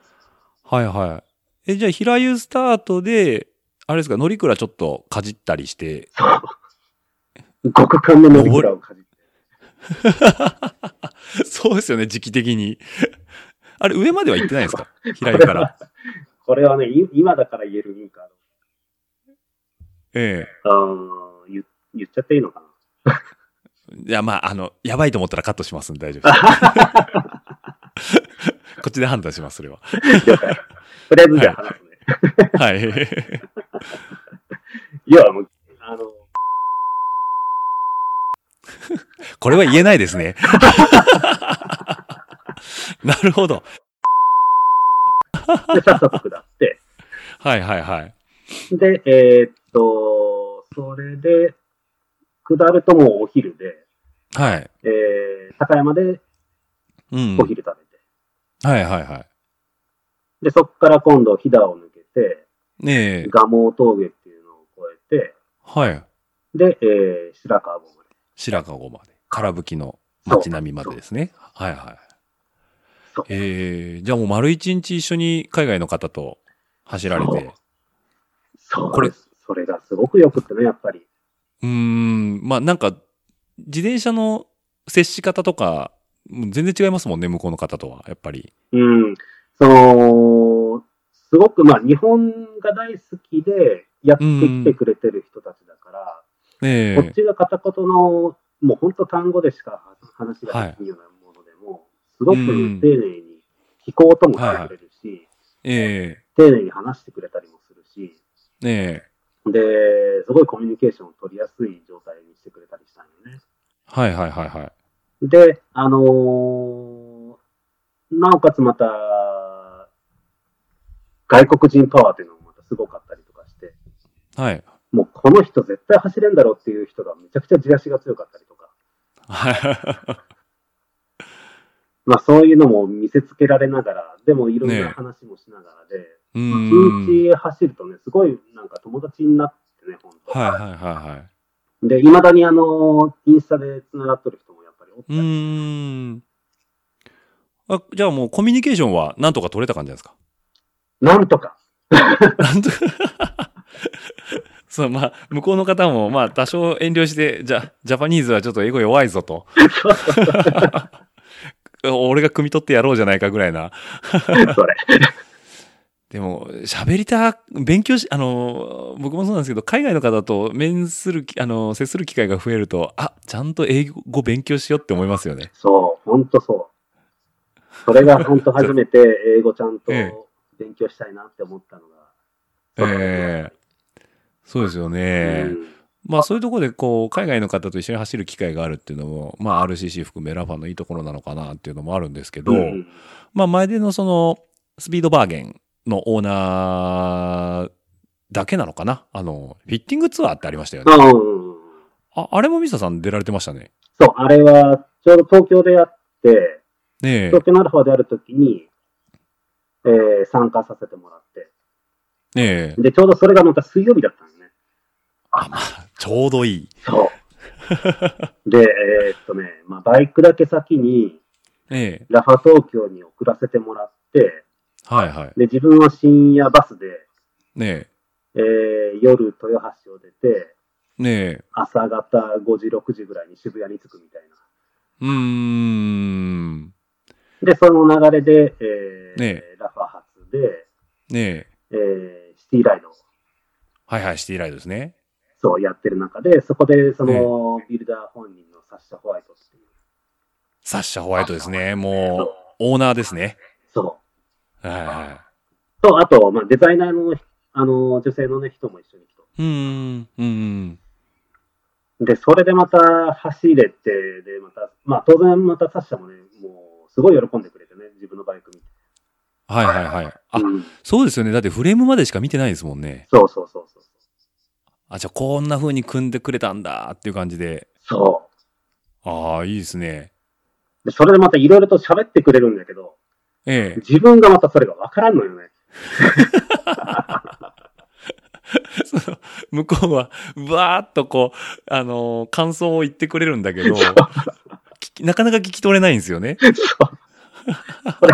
すごいいいこと言ってくれてるはずなのに、それが分からないっていうのが、またすごい残念で、自分が。 あ、じゃあ、横で、例えば、まあ、矢野さんとか、ヒロさんとかが、いや、ミスターさんこういうこと言ってますよ、みたいな、こう、フォローが入ったりするんですか それいや、それがねええ、その二人がちょうどおらん時で。 なるほど。 あ、じゃあ、なんつうか、こう、もう、もあの、光栄なことにマンツーマンか何かになるっていう感じ。 そうそうそうサッシャとかと。そう。でもなんかこう、もう、とにかく、あの、喜んでくれてるっていう雰囲気はわかるけどそ、何言ってんだろうみたい笑うしかない。 な。そうですよね。あ、じゃあ、そこでもこう、あ、英語覚えたいなっていう。英語覚えたい気持ちが出てくるんですね。なんで俺は分からないんだっていう感じだっまあまあでもそういう経験もなかなかできないですもんね。その作り手に会えるっていうのもすごいいいことですよね。た。いや、ほんとね、本当そうで、あの、また、えーっと、2年前か3年前に、ええ大阪のラファにもまたアジアンフィッティングツアーで来てくれて、はいはいはい。えで、その時は、あーっと、豊橋から自走でラファ大阪まで行って、えはいはいはい。バイク持っていかんといかんと思って。はいはいはいはい。で、また、サッシャに会って、はいはいはい。で、サッシャも覚えと覚えてくれとって。う。うんうんで、また嬉しいもんで、サッシャも、ああ、あの時のミスターだよね、みたいな感じで、あそうそうこう、フレンドリーに来るんですよそねう。そうそうそうそう。でも、英語でブワーって言われる。 またわからんみたいな。うん ただ、思いだけは、ガンガン伝わっそてう くそうる。そうそう。はいはい。でも、笑うしかないですよ ね、こっちはいやいや、もうそれ僕も喋れないんでね、よくわかります、それ はあの、あなたがそう言ってくれても僕は嬉しいんだよっていうアピールが、その、笑いになるんですよね、こっちとしては。そうね。ええなるほど。まあそうやってこういろいろ海外の方とライドを通じていろいろ会われてる中で、まあ去年、去年になるんですかね。あのーサミットそう。行かれてましたね。そただこれサミットの話ちょっとしたいんですけど、サミットの前に一大事件がありましたよね。う。一大事件が。あの、 あれ、サミットが何月でしたっけ去年のサミットが11月の頭。 11月の頭。で、その一大事件が起きたのがいつぐらいでしたっけえー、忘れもしない。9月の17日。忘れもしないですね、それそうは。 9月の17日に。ええあ、じゃあ、9月の17日のことちょっと教えてもらってもいいですかね。 あれ、普通に走り行ったんですかえ普通に走りに行ったんですかあれは。そう、あのーちょうどその時に、ええー、まあ、RCC 名古屋のえはいはい。チームジャージのうんうんうん。デザインをええ考えようっていううん話があうんっ。て、はい。で、えー、それが、あー新城にあるうん。ヤングキャッスルという、ヤングキャッスルですね。はい。もうこれは東海界隈の方は皆さん重々ご存知のヤングキャッスル。そう、今はもうあの、ラファのパートナーカフェになってもらってる。なってますね。はい。まあ、そこのプレオープンの日でもあっうん。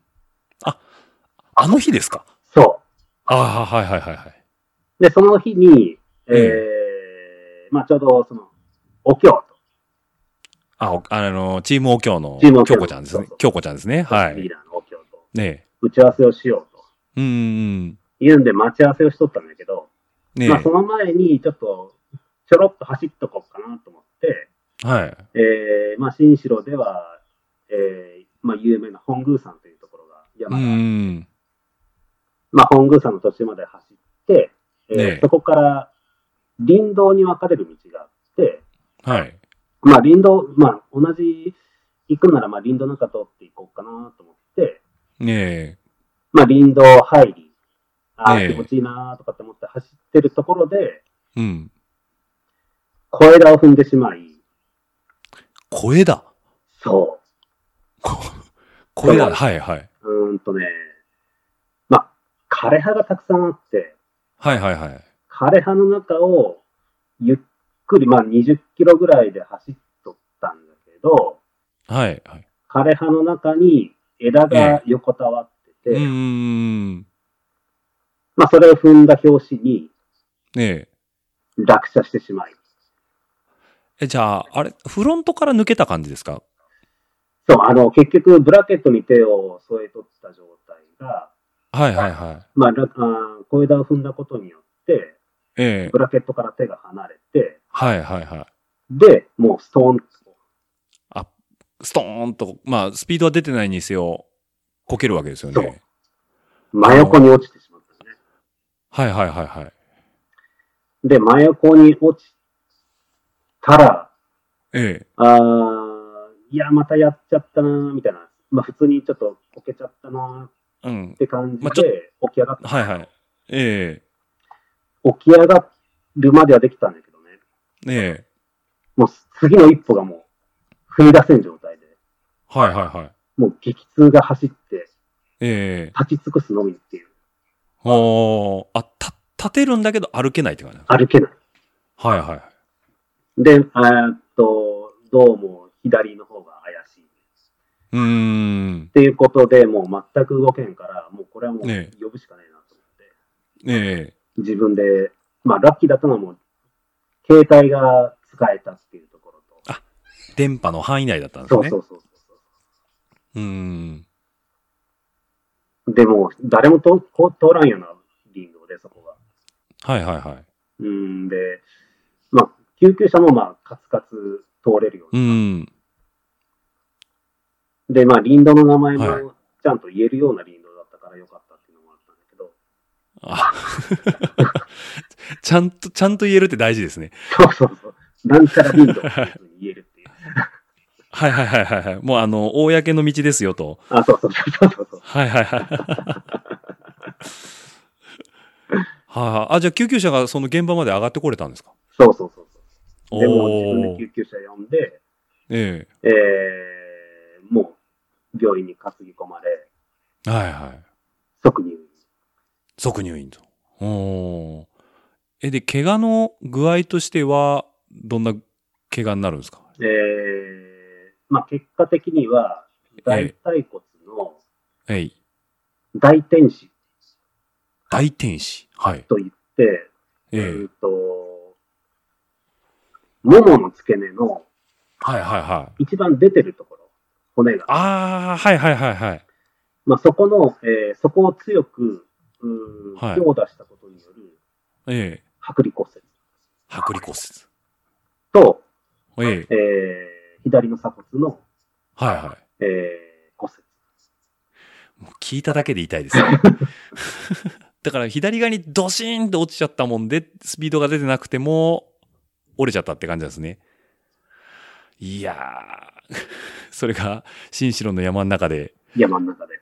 で、まあまあ救急車は来れましたけど、だじゃあすもう、これからミーティングするよっていう予定で、えー走ってたところが、いきなりガラッとその病院に担ぎ込まれちゃったっていう形なんですかそうそうそう。で、まあ、お経にも連絡し、えで、えーちょうどお経が自転車を回収してくれて、えああ、はいはいはい。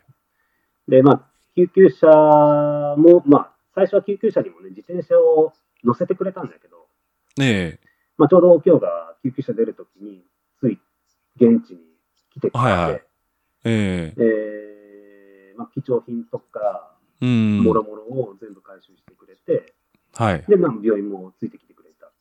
うーん。まあ、あれですね。心強いですよね。それだけでも。いやー、もう本当に、一人だともう、寂しくてしょうがないですもんね。いやー、 まあ、寂しいのもあるけど、え冷え静に考えるとね、もう、自転車がもうどうにもならんかったんよね、やっぱり。はいはい。あの救急車で病院まで持ってきてくれたとしても、病院にまた置いとくとところもなかったし、そうですよね。まあ、じゃあ、外の駐輪場にって言われても、ちょっとちょっとってなりますし。 そうそうそうあのだから、いたたたたっていうのはあるんですけど、あの、まあ、自転車大丈夫かなっていうのも、こう、 頭の中にそれ、意識はしっかりするけど、完、完全に自転車乗りの、あれですね、思考ですね。 あ、なるほど。あ、じゃあ、まあ、京子ちゃんがあそこはいろいろと、あの、対応してくれて、そうそうそうそうそう、安心して治療に入れると。そうそのまま入院することになり、はいはいはい。まあ、でも、大怪我ですよね。いやー、本当ね、あのーうん歩けんかったね、はいはいはいはい。その入院してもしばらく、ああ、もう立てな、立てるけど、要はそっちに力がかけれないとかそういうそこうとそなうんそでうすそかね。、う本当、一切力をかけるない、左側に。はいはいはい。で、まあ、もうずっと車椅う子ん。うんうんうんうん。で、もうそれこそ、トイレに行かれんの。はいはいはいはい。まあ歩けないですからね。そう、切実の問題で。はい。で、車椅子に移動さえもできんです。はい。激痛が走っても、はいはいはい。その、座るっていうのができんかったから、もはういこれはもうはじ、恥ずかしがってる場合じゃないって感うーんじ。も。う、死瓶。でも、死瓶だったんですね。あの、管突っ込まれたりしなかったんですね。管ではなかった。背に腹は帰れんしと、もう呼ぶしかね呼ぶしかないと、すいませんと。まあ、人生でなかなか経験することないですもんね。え。なかなかない。なかなかないですよね。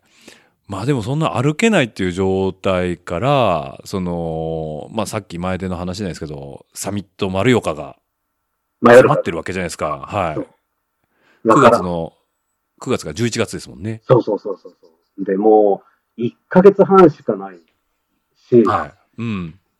もう入院する日に、もう先生に、これはどれくらいで治りますか っていう。どうやったら最短で治りますかっていう。はいはいはい。それしか聞いてないっていう。なるほど。まあ一番気になるところですよね。僕は1ヶ月半後に自転車乗れるんですか。そうそうそううそう。しかも海外なんですけど、みたいはいはいはい。もう先生からしても何を言ってるんだねっていう。 だってまあ、わかん、まあちょっと僕、症例がどうかわかんないですけど、なんかね、あの、治し方悪いとやっぱり、あの、障害というか、不便が残っちゃうっていうこともあるじゃないですか、な。うやっんぱうり。んうーん。でまあ先生はいろいろ見られてきてるから、まあそういうところの知見もあると思うんですけどうんうん、いろいろ、あれはやっぱりじゃあ、回復をす良くするためにいろいろアドバイスもらいながらリハビリされてたとか、そういうことですかそう、あのーすごくまあよくしてくれて、ええーまあ、2週間経ったあたりからリハビリが始まったんだけど、えはいはい。リハビリの先生っていうのも、ええ2人ついてくれて、はいはで、午前中と午後と、しかも、両方入れてくれたんよね、リハビリい。を。はいはいはい。で、通常はまあ外来とかになるともう、本当、なかなかリハビリも時間が取れんような状態の中で、うんうんまあ午前午後、えーしっかり時間を取ってくれて、はい。まあそういったのもあって、うんちょっとずつやっぱり動くようになって、うん。で、えー最初はやっぱり歩けんかったのが歩行訓練から始まり、はい。うーん、歩行訓練ももう、これは歩くの大変だなっていうような状況だったんだけど、はい。はい。それが2、3日すると、なんとか歩けるようになり、ほで、もうちょっと経つと、エアロバイクができるようになり、う。ああ、なるほど。あ、病院にエアロバイクってあるんですね。そうそうそうそはいはいはう、エアロバイクが、い。えあーこれがまたね、エアロバイクが良かったんだけど、え。ええ。最初はもちろんね、その、もう3分ぐらい、ゆっくりゆっくり漕いで、目いっぱいぐらいだったの。うん。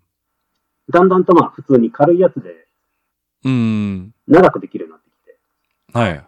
えー、退院前には、ねえー朝昼晩え。え 1え。時間エアロバイク、それ、それ健康でもなかなか大変ですよね。いくら軽いギアとはいえ。時間があるから。まあ病気、 病院は退屈ですからね。そうそうあ、だから少しでも体をペダリングできる体にしたいと。 そうそうそもう、あれですね。山田さん、なんか自転車に熱心ですねって多分、あの、看護師さんの会話で有名でしたね、多分、そしたらう。。そうそう。で、 看護師さんの中でも、ええ。海外で走るらしいですね、みたいなこと言われ て。まあまあ、それは広がりますよね、話としてそうは。そうそうそプロですかみたいな。う。いいネタの。ええあ、じゃあもう退院する頃の時には、そんなにペダリングっていうものには違和感はないぐらいまで回復されて。そう、あのーまあ、これがまたね、ちょっと不思議なんだけど、ねペダリングするように、その、え、ね体正面に対してまっすぐ動く動きっていうのは、意外と大丈夫だった。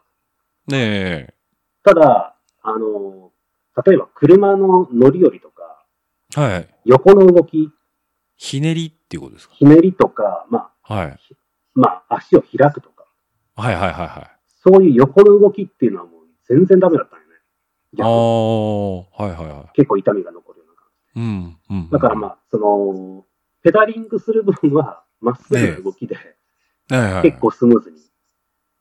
踏めるっていうことですね。ああ。それがすごくなラッキーだったとこはいはいはい。ろ。うん。あじゃあ、それで、えっ、と、1ヶ月後ぐらいに、まあ、退院されて、退院して10 10月中ぐらいから後半ぐらいですかね。そなんで、マヨルカ にもなんとかそう。合わせれたと。よかったですね。マニア、ギリギリでしたね。本当に。本当にギ リギリです。だって言ったら夢ですもんね。サミットマルいヨやカに参ー、加っ本てい当うにのはね。、本当にもう、ええこれを逃したらまた行くことはないんじゃないかっていうぐらいな感じだった。はいはいはい。え、海外ライドっていうのは、その今までされてたことっていうのはあったんですかいや、もう初めて。初めて。うんああ。あまあ、まあ、旅行が好き、旅行好きっていうのはまあ冒頭にお話もありましたけど、こう、海外は何回かも行かれてるんですかね。あー、何回かはあるけれども、はいはい。あるけれども、向こううんで自転車乗ったってことはない。そうそうそう、しばらくやっぱりなくって、はいはいはいま。あパスポートも新規で作らんといかんかった取り直して。はいはいはい。うんあれ、マヨルカは、えっとスペインですかスペイン。スペイン。どうでした実際に参加されて。いやー、もうね、えー何もかもが良すぎた。もうすべてが。。すべてが。すそのべてが。気候も良かっはいはいはい。た。まあ、気候も良かったのもあるし、ねえ。まあ、その空気感でいくと、結う局、んその、RCC っていう一つのね、その同じ価値観を持った人たちが、はい。世界中から集まってきて、ええ。で、最初にそのライドリーダー中心に、うん。エンジンじゃないけど、ねその人を中心にもう何重にも絵になってるのね。え。はいはいはで、その、ハンドマイク使って、い。うん。そはいの、Welcome to Mallorca とかってスタートするわけよ。はいはもうその時にもう、うわーって歓声が上がって、い。 そうですよね。鳥肌もんですよね。もうめっちゃやばい、本当に。うーん。で、あ、じゃあもう来、はい。あ、ごめんなさい。はい。で、その、まあ、マヨルカっていうのが、ええ。雨が本当に少ない場所らしうーん。くうんて、うんうんうで、ん。気候もすごく温暖で、うんうん。えー例えば、まあ、モビスターのとか、はい。ああいった、まあ、プロコンのチームとかが、うんうん。えーオフシーズンの合宿でやったりとか、はいはいはい。まあ、そういう、その、ヨーロッパでも、かなりあのうん自転車の聖地とされてるよううな場所みん。うん。たいで、その、まあ、まずは、やっぱり走りやすいというのもあるし、はいはい。で、激坂っていうのがなくってね、ああ、そうなんですね。そはいはい。う、まあ、5パーぐらいの、ゆっくりし、あの、緩やかな坂が長く続くみたいな感じのところがすごく。お、丘越えみたいな感じですそかうそうそうそうそはいはいはう。で、すごいやっぱり走りやすくって、い。で、ええーまあ、平地はね、もう基本は2列のトレインで、えうーん。えーそれでも35キロ巡航ぐらいでずーっと行くよね。結構いいペースでいきますね。そう、しかもずーっと一人でひ引いていくよね、ライドリーダー。はい。 そうですよね。まあと、ね、ドラフティングついてればそこまでは、あの、あれかもしれないですけど、まあ一番いいペーシングですよね、気持ちよさとしては。そうそうそうそう。ライドリーダーさん大変だと思いますけ ど。ただね、路面がやっぱりところどころ荒れてるとこうろもあったりして、ん、もうそういうとこ。ころはもう、ホールホールとかって言ってね、はいはいはい。あ、後ろにコールアウトして。そうそうそう、穴あるよーって言って、うーん。あいいですね。そう。まあ、なかなかこう、経験できるもんじゃないですもんね。そうね。本当にね、あの空気感っていうのはすごくやっぱり良かったね。うん。うん一番印象的なことは何でしたマヨルカへの間で。えーっとね、印象的だったのは、えうん、まあやっぱり景色っていうのもすごかったのもあるんだけど、ええうーん、まあそうだな。えーっとね、スタッフのね、えええ臨機応変さっていうのが、おー、素晴はいはいはい。ええあーっとね、メインの日が3日目なんよね。はい。 3日目は、もう本当、一番その、その中でも、まあ、山岳のルートが設定うされん。ていて、うん。で、それに対してみんな、まあ、モチベーションも上げていくみたいな感じの、はいはい。えープログラムが組まれたんだけど、うん。その3日目っていうのが、天気がちょっと珍しく荒れると。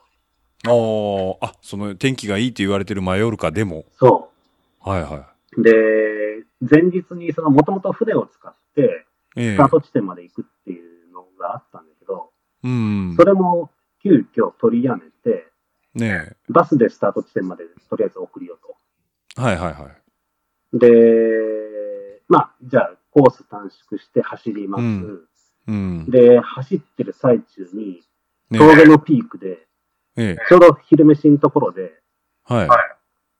スコールに見舞われて、 す、すごい天候になりますね。そう、めったに雨が降らんっていうところ、ええ。標高の一スコー番ルが高来るいところでスコールに見舞わはい。れて、で、もうみんな寒い寒いっていうような状うーん。態。で、そこでまた、もう、えー、そこで、ライドリーダーがねアンケートを取って、え。うん。まあ、走りたい人、これからも。はい。うん。で、もうここでやめたい人っうてん。いうのを聞いて、ねえ。 3分の2ぐらいがもうやめるみたいな話うにん。まあ、でそりゃそうですよね。そうそうそう。まあ、その、初めて走るところでもあるし、うん。うん。こっから待ってるのは峠の下りだし、はいはいはいはで、どうなるかわからんと思っい。て、うん。で、まあ自分もまあ辞めるっていう方に入ったんだけど、はいはい。で、そこでまた、えー本来、えうんもともとバスで、また、あのー迎えに来てくれる場所からは遠いんだけど、はいはい。そのバスをまた呼び寄せ、ええ。で、バイクも全部、そのね、バイクもね、あのー後ろに牽引車で、ねえ。バイク専用のラックというかね、トレーラーをつけて、おー、はいはいはいはい。そこに2、30台全部乗っけるんよね。うーん。で、それも全部準備して、はい。で、峠にもう、えー、しばらくずっと横付けにした状態でうーん。止めとってさ。で、それでまた、ねあのーホテルまで送り届けてくれるとか。うーん。で、そこら辺がもう全部臨機応変にその場その場で、ね、対応してくれとってさ。はいはいはいそこ。らすごいで辺がすすね。げえなと思って。なんかこう、ホスピタリティもそうですけど、そこの柔軟な対応がちゃんとできるって、なかなかないですもんね。そう。あのー、130人を動かすけね。うーん。 そうっすよね。いや、だからそれぐらいのやっぱノウハウっていうか、こう、トラブルシューティングがあったのかもしれないですけど、まあそれが迅速にじゃあできるかって言ったら、相当やっぱ予想してたりしないと準備とできないですからね。うーん。うーん、それはちょっとやっぱ感動しますね、そこまでいくと。そう、その運び方がほんとすごくってね。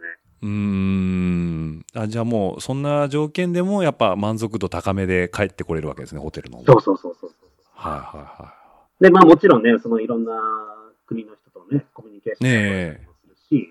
うーん。で、そういうのはもちろんすごくよくって、で、えまあインスタがね、え。ねえ。とってもいい媒体になってくれるよね。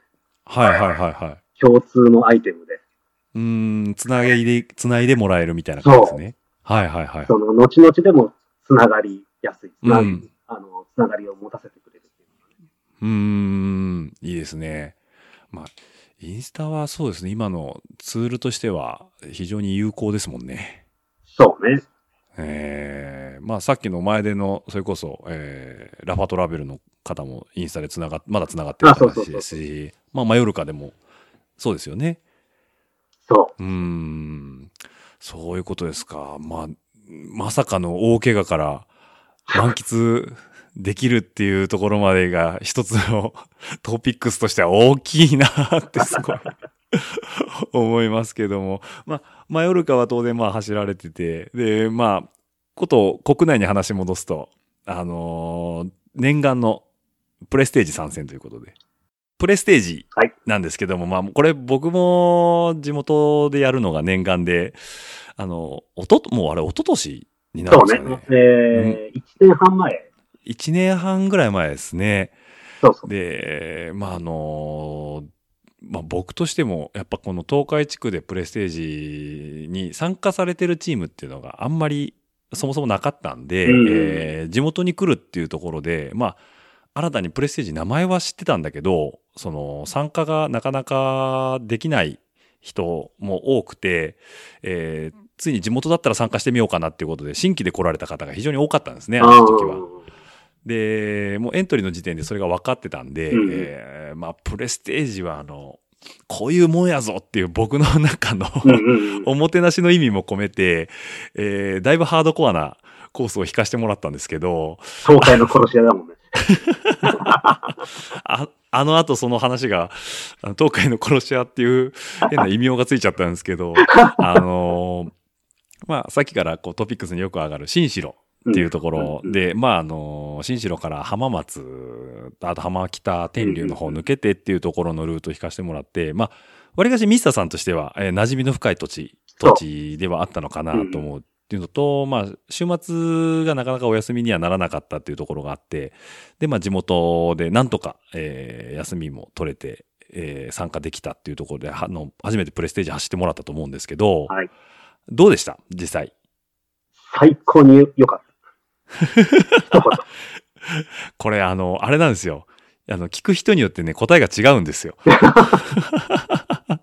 あの、まあ、ミスターさん、あの、感想も、あのコース感想したって僕もう大概すごいなって、まあ、引いといて言うのもなんなんですけど、あのー僕も思想で、まあ、それこそソロでフルコースとか走ってて、もう、いつも死に怠々で、あの、けんあのー県民の森戻ってきてたんですけうんどうんうん、あの、なんて言うんですかね、自分で引いといてなんなんですけど、あの、プレステージの前身の、あの、ジェントルマンズレースの第1回うんうん、えー、甲信地方であったんですけど、うんもうめちゃくちゃハードコアだったんですよ、あれが。あの、大だるみ峠を逆から上がってくるっていうやつだよね。そうです、そうです。あの、グラベルで大だるみ上がって、しかも土砂降りで上もうめちゃくちゃ寒くて、で、その中、極寒で下ってくるっていうのがあって、で、ただ僕、それが、あの、自分の自転車の人生観変えられたんで、あまあ、同じ経験をぜひともしてもらいたいと思って、あの、考えれる限りのハードコアを尽くしたんですよあ。う。んうんで、まあ、あのコース、まあ、まあ、さっき言った通り、あの、感想が人によって違うというのがありましたけど、 まあ、ミサさんには非常に喜んでいただいたっていうところで、あの時、ミサさんの参加されたチームっていうのはどなたがいらっしゃいましたっけうん。えーっとね、ねリーダーとしてえ、え浜松の、え、ええ、えー渡辺剛君、ゴあ、はい、鍋さんですね。はい。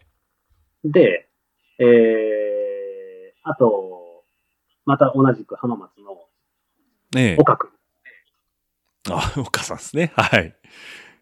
橋脚の岡さんですね。はい。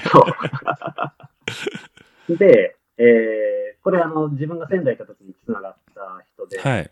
えー小野寺君って言って、あ、小野寺さんですね。はい。が仙台から入ってきてくれて、ええまあ、それの4人。はいはいはいはい。で、えっ、と、チーム名が、えーなんかすごい洒落たチーム名でしたね。えーっとね、カルムディエムって言って、はいはいはい。えー今を楽しめっていうはいはい。こと、えー意味みたいなんだけどね。あれは、んえっ、と、何語になるんですかフランス語とか。あー、フラゴかななんかヨーヨーロッパっぽい匂いのする言葉ですね。そですよね。う、ヨーロッパ系のそう。うんうんあそこの、その、まあ、そのメンバーで、まあ、言ったら、小野、小野寺さんなんかは、あの、特に仙台の方だから、その、4人揃って事前に走るってことができないじゃないですか。うんうんで、プレステージのその醍醐味っていうのは、その一人だとめげそうなものも、こう、チームだと、なんとか乗り越うんえてういんけうるんっていう楽しみもあると思うんですけど、なんかこう、初めて足合わせして、えー当日新城走るっていう時になんか、あの、思うところってありましたいや、もう、本来ならね、あのーえチーム練習してうーん、っていうのが本来なんだろうけれども、本当うーん、言うように何にも準備も何もなくって、もうそれぞれはいはがいそれぞれで準備しして、うんもうぶっつけ本番で、うーん。まあルートもその時初めてわかるみたいな、はいはいはい、そうですね。うん、ようなところだったから、もう、とにかく、まあ一個ずつこなしていくしかないっていう。はいはい。うんあれ、もう事前にコースの一部はご存知でしたどっか。あの、走ってみて、あ、ここ引く、ここ引いてあるんだ、みたいな形で。えーっとね、一部は分かったけど、結局グラベルのところとかはもう全然やっぱり分からんで。ああ、はいはいはいはい。うん普段入んないですもんね、あそこの林道は。 そう。なかなかね、なかなか深いところで。そうですよね。いや、まあ、その前での鍋さんなんかはよくあっちの方ね、詳しかったりするんですけど、うんあのーまあ、特に土地の利があったからって、こう、あまり有利不利っていうのはないのかなって僕は思って弾いてたんですよ。うんうん。で、あの、今回、やっぱ完走するかしないかっていうのを一番分けたのは、まあ、パンクの数とか、ああの辺がやっぱり大事なのかな。要は、まあ、いかにこう、事前準備をするというか、うんあとは足が揃ってーうんるうか、ん。うん、っていうところに尽きるのかな、なんていうふうには一個思ってたところはあるんですけど、うんうんまあ、その辺が非常にフィットした感じなんですかね。そう、あのー、パンクはね、えゼロなんですよ。え。お、ゼロなんですね。そおーじゃあもう変なロスタイムが全然なかったんですねう、。そう。で、はいあとその、例えばブレーキキャリパーのところに、うーん。泥が詰まって、はいは必死で枝でね、その、い。うんうん。出したりする人が結構おったけれども、うんうん。そういうのもなかっあた。あ、もうトラブルっていう、その機械的なトラブルっていうのは一切なかった。そはいはいはいはい。う。で、それも結局ね、うんまあ、あのー、グラベルの区間はもう本当、岡くんが、ねえ。いいラインをずっと走ってくれて、はい はい。まあ、シクロクロスも強豪ですからね。あ、じゃあその岡さんラインをトレースしていく形ですね。そはいはいはいはい。う。で、もう本当自分は、その、えー、まあ、ゴーくんと小野寺くんは、うん。えーとね、まあ、グラベルバイクで、まねあ、えゴーくんとかはスレートで走ったりとかはいはいはしとったけれども、い。うん。自分はもうロードしかないし、うんうんもうとにかく自分が一番足がないっていううん。はいはい。ふうに思っとったから、うん。まあもう、淡々と岡君の後ろをもう走るのみだった。なるほど。 まあでも、それはもう、ちゃんと皆さんがこう力量分かって持ち回りというか、こう自分の役割っていうところをこなしてった結果、感想につながったっていう形ですよね。そうね。うーん。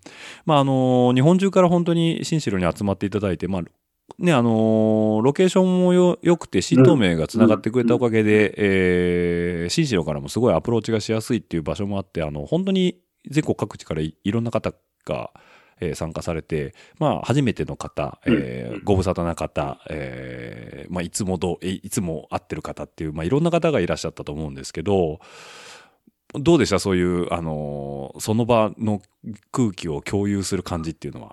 いやー、あの、実はね、もう、それが一番すごい楽しみで、えその、やっぱり参加したからこそ、ええ現場の空気感っていうのもあるし、えうんうん参加したからこそできる横のつながりっていうのもあるし、うん。うん。で、自分がすごく憧れとった世界っていうのは、ええやっぱりそのプレステージの世界なんです。はいはいはい。で、えー今までもうずーっと平日が休みで、えええープレステージがあるときは、うん金えーっと、土日月かはいはいはい。の3日間が、うん。 えーインスタとかでももうプレステージばっかりなのよね、自分の中が。そうですよね。フォローして追っかけていくと、もうタイムラインがプレステージだらけになりますよそうね。そうそう。でも本当羨ましいっていうのと、いいかうんもう本当行きたいなっていうのがすごいあって、で、うんやっぱりそこに参加しとる人たちっていうのが、もうかっこよくって自分の中では。はいはいはい。で、ま、そういう人になりたいなっていう思いでずっとやっぱうりん。走ってるのもあるし、はいはで、新城であるって言った時に、うんあもう絶対この日だけはもう会社を休もうい。うんうんうんうん。というんで、もう思い切って休んで、はいはい。で、同じ空気を味わえて、ええ本当に嬉しくってね、ええもう最高な時間だった、本当に。もうあの、フルフルで楽しんでいただいて、まあそれこそ、あれ前日入りからされてましたっけえーとね、いや、あのー当日朝でしたっけ前日の夜、あ、本当に夜の。そう、オッチーが、あの、ええ待っとってくれて、10時前ぐらいに入ったんですよね。そうですね。そうですね。そうそう確か、仕事終わってから入られた形でしたよね、あのそう時そは。うそうそうそう。はいはいはい。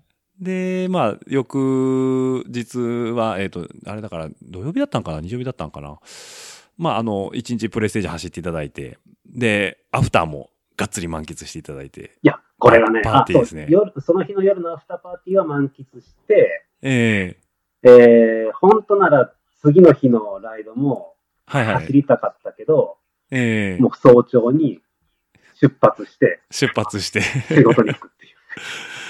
いや、本当お忙しい中ご参加いただいて、もう本当感謝しかなくて、あのーこれプレステージやりますよ、新城で、つった時に一番、あのーテンション高くリアクションしてくれたのはミサさんだったんですよね。いやいやいや。いや、もう僕もね、ずっと走っていただきたくて、えっ、と、まあ、なんか、一回ぐらい、事前にお誘いしたことあったのかな他のプレステージの時に。あ、なかったかなあリサさんじゃいなやい、えっ、とね、そん、多分ね、あのーええまあ、結果的にはなかったんだけど、ええナスに行った時が、そうですよ混成でね。行っとるからね、はいはいはいはい。ルエダでも。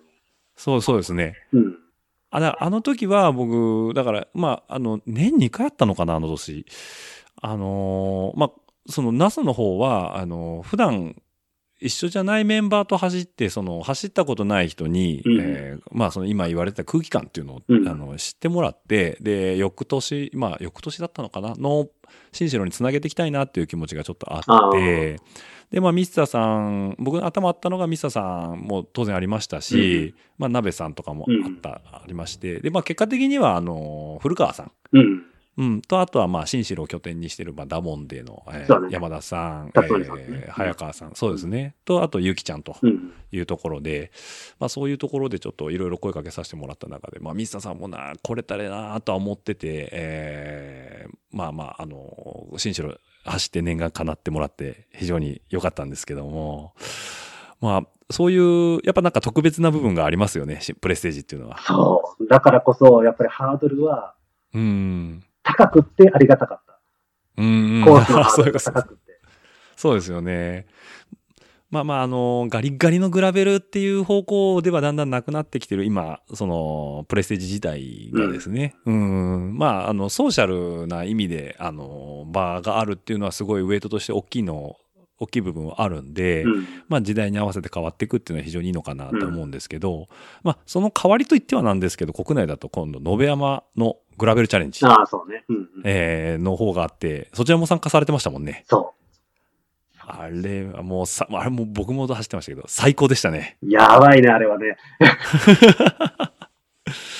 なんか、あんないいコースあるんだっていうイメージですよね。そう。で、また、あのー天候の変わり方がまた良かったね。よかったですね。うん。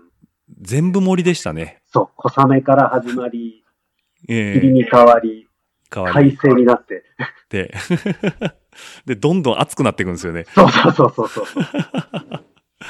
だから午前中なんか本当に、えー走るのっていうような天気で、ね、ただ、うん、山頂まで行くと、あの、雲抜けて快晴でしたからね。あ、そうそうそうそうそうそうそうーん、あれは非常に良かったですけど、あれ、えっ、と、グラベルチャレンジの時は、フォーカスで来てましたう。そう、フォーカスで。そうそう。フォーカスですよね。うんで、そのフォーカスっていうのは、これまたミッサさんだなって思うんですけ ど、ああの、ラファフォーカスの往年の名車ですね。そうね。あれ、でももう10年ぐらい前のモデル、10年は言い過ぎか。えっ、と、5、6年か。そう、5、6年ぐらいよね。ぐらいですよね。うん。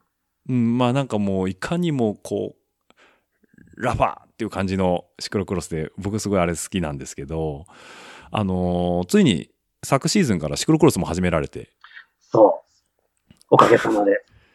あねの、僕すすごい意外でした。ミスターさんやってなかったんだって思ったんです けど、言われてみれば土日仕事ですもんね、今まで。そうで、 えっとちょうど、ええーまあ、マヨルカに行くときに、え、え部署が変わり、え、はいはいはい。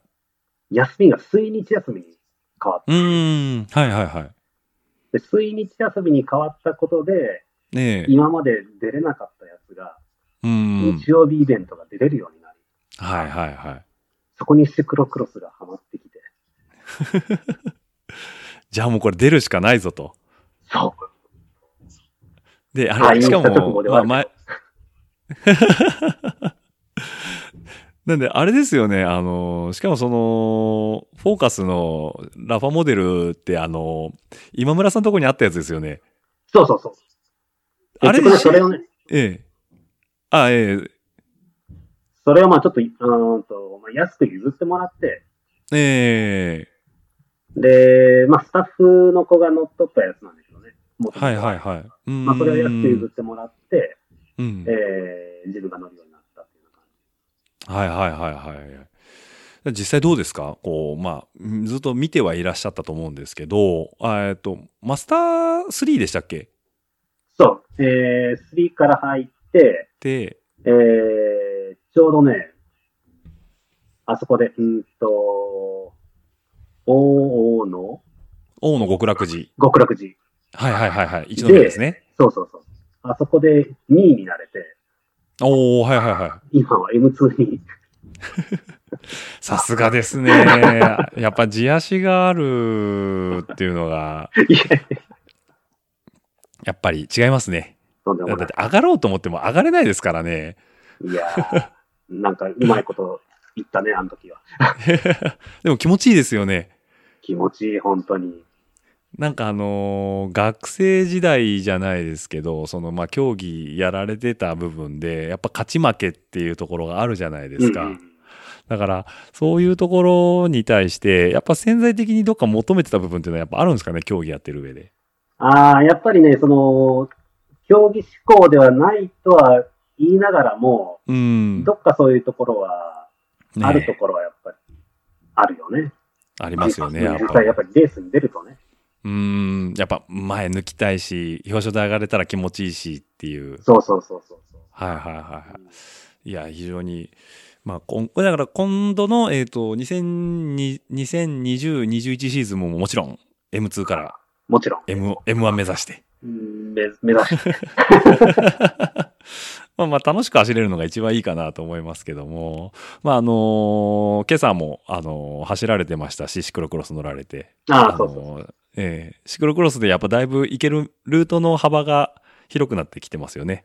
いや、ほんとね、ほんとそれで、あのー、ほんと走る幅も広がっとるし、え今まで見えてなかった道が、えうん。すごく見えてきだしたというか、はいはいはいはいはい。あの、普通にロードバイクで何気なく走っとった脇道には、うんえ。、こんな楽しそうな道があったのっていうような発見がすごく多くって。はいはいはいはい。あの、こっちの奥には行け、このバイクなら行けるみたいなの があるんそでうすね、そうそうそう。はいはい。何の躊躇もなく突っ込んでいける。込める。 いや、それ本当に、あのー僕も最初感じましたけど、やっぱ幅、要は移動距離、マウンテンバイクだとそれは総派性っていうのはすごい広いんですけど、うん。やっぱりこう家からそんなもう50キロも60キロも先まで行くのはやっぱ大変じゃないですか。うん。そこでシクロクロスだと一気にこう、幅、やっぱ、あのー膨らんできますよね。そえう。ーで、まあ、もともとは、その、ロードバイクの乗り方にええ活かしたいと思って、うん。その、自分がやっぱりテクニックとか、うん。スキルとかっていうのは、はい。あるとは思ってなくって、はい。その、シクロクロスとか、まあそういう、そういうグラベルでの乗り方っていうのが、うん。ロードに切ってくるんじゃないかなっていうところはすごい思ってて。はいはいはいはい。まあ確かにそれそれははありますね。うん。まあ、ただまあ、もともとやっぱりそういう、うーグラベルとか走るのはやっぱり好きなんですね。はいはいはい。うん。乗りこなす感じがそうそ楽うしいそうそう。ですよね。はいはいはいはい。で、やっぱりその、さっきのプレステージの話に戻るけど、ええああいうグラベルをうん。ロードバイクでうん。走破してこそ、うん。そこにリスペクトがあるかなみたいなところはなる。 いや、わかりますよ。それは、あの、なんだろうな、見えじゃないですけど、なんかこう、俺はいけるぞっていう、え、その、そのバイクでいけんの それすんごいわかります。 なんで、スピードバーゲンでガンガン林道入っていっちゃうんですよね。そうそうそうそう。なるほど。まあまあ、そういうちょっと楽しみ方もありつつ、まあ、こうじゃあ年々こう自転車の楽しむ幅っていうところが広がっていってる最中っていう感じですね、そうすると。そう。で、今度ね、もうちょっとしたら、マウンテンも届くんよね。え、そうなんですかそう。買ったんですかそうまさかの、まさかの情報ですね、 それ。え、いつぐらい来るんですかえーっとね、連ゴールデンウィーク前ぐらいじゃないかあな、みたいな話なんだけど、じゃあ、えっと、この、えーミサさんの回の、えーまあ多分前後編になると思いますんで、後編が配信されるあたりってこと ですね。ちょうど聞いとればいいけどな。じゃあちょっと、まああのまあね、コロナウイルスでちょっとバタバタしてるところはありますけど、まああの、山にソロライド行くと、えー一番コロナからは遠遠いかなとは思いますが、うんただいかんせん山にソロライドは非常に危険なので、そう最初のうち は。そうそうそう。はあんまいり無茶しないで。そうですね。まあ収束してからでも、あの、全然いいかなとは思いますけども。ね。ええまああのもうそれか、あのゲレンデとかでしたら、あの、コースはしっかりわかりますんでね。うんうんうんう。ん、あの、ね、一緒に行かれる方とちょっと、あのソーシャルディスタンス保ちながらうんうん、走ると楽しみ方もし一つあるのかななんて思うんで、ぜひともマウンテンバイク僕もご一緒したいなと思いますんで、ぜひぜひ。ぜひぜひ、もうあの、僕も下手くそなんで、あの、いやいや。 まあだから今年はまた新しいチャレンジが一つ始まるって感じですね。そう。ほんとね、楽しみでしょうがない。うーん、これは止まらないです ね。40、今46歳。 46歳。 46歳まだまだ止まらないというところで。 まあ人生の大先輩は、まだね、あの、年を理由にしないで走ってる方は山ほどいらっしゃいますんでね。そうそうそうそう。えーまあ、僕もミスターさん見習って、そういう自転車の楽しみ方がその年になってもできたらいいなと思っておりますので。 はい。というわけでね、あの、時間、収録時間ももう完全に2時間オーバーということ で、中身濃いですね。あのいやいや、これあの、オファーさせてもらった時に、いや、ちょっとね、僕は、そんなに喋ることないからみたいなリアクションを最初いただいたんですけども、何をおっしゃるかという。なんか、こんな話で申し訳ないなって感じ。いやいやいや、全然面白いですよ。本当に、まあ、あの、やっぱ、そのね、さっきの怪我から丸よかでもないですけど、その、まあ、今のその、なんていうんですかね、特にラファが提唱してる遊び方っていうところを、すごい、あの、全身全霊で楽しんでいただいているのがミサさんかなっていうふうに僕は思ってまして。ありがとうございます。ええもう本当に、あのー見習いたいと。 まあ、ぼ僕が、アンバサダーの僕はそういうこと言ってちゃダメなんですけど。 いやいや、本当にあのーね、あの、まあ、こう言ってしまうとちょっとあれかもしれないんですけど、RCC っていうのも、あの、路面店があると恩恵にやっぱ預かれる部分っていうのは非常に多いんですけども、うん。まあ、今のその、まあ、路面店はないにせよあのやっぱラファーがあの好きな、えーライダーが非常に多い東海地区であのやっぱミスターさんの存在っていうのはすごい大きくてですねあのぐいぐい引っ張っていっていただいている、まあ、兄貴分っていうところもありますので、まあ、これからもちょっとあの一緒に盛り上げていけたらいいかなというふうに思っておりますんで。ねえ、ぜひぜえーもうあのね、あの、RCC 名古屋のハッシュタグから来る、あの、名古屋コミュニティも、最近もミートアップがあったりひ。、ああ、そうね。えーまあ、ついにジャージもね、あの、もうすぐできますし、うんうんうん、えーステッカーもこの間、洒落た、ああ、そうそうそ うそうそう。エビフライじゃないですけど、 社長が、社長。社長が 皆さんトップチューブの上で三千と輝いてますんでね、あの、名古屋の方、もう代表する、えーラファライダーということで、ミサさんも今後ともよろしくお願いします。わかりました。はい。ありがとうございなんか、あれですか、言い残したことないですかます。ああ、言い残したことは、そうな。まあ、。取っときますすマウンテンもいろいろとフィールドに誘ってくださいっていうところで。いや、 そうですね。あの、この配信聞いてくれてる、あの、マウンテンバイクライダーの方いらっしゃいましたら、まあ、ミスターさん、じゃあ僕がぜひともアテンドしますよっていう方がいらっしゃいましたらね、あの、あお声掛けいただければなと思いますんで、まあ、ミスターさんのあの、アカウントの方は、あの、配信の、あの詳細の方に貼っておきますんで、はい非常に、あの、いろんなとこライド行かれてる写真が、えー目白押しですんで、あの、外出ていけないときは、あの、眺めてもらうといった気分になれるかなと。 ちな逆にミサさんは、あの、新城は非常に詳しいということで、いえいえいえ。ええ、あの、新城に来た際はミスターさんにお声掛けしてもらえれば、水曜日そとうですね。に日曜日は日曜日アテンドしてもらえるってこと。はい。なんで、あのーその辺は、あのーちょっとラジオ聞いてすいません、遊びに行きたいんですけど、なんて言ってもらえると、ミスターさんがもう、あの、喜んでアテンドしてもらえると思いますんで。もうゆぜひ喜んで。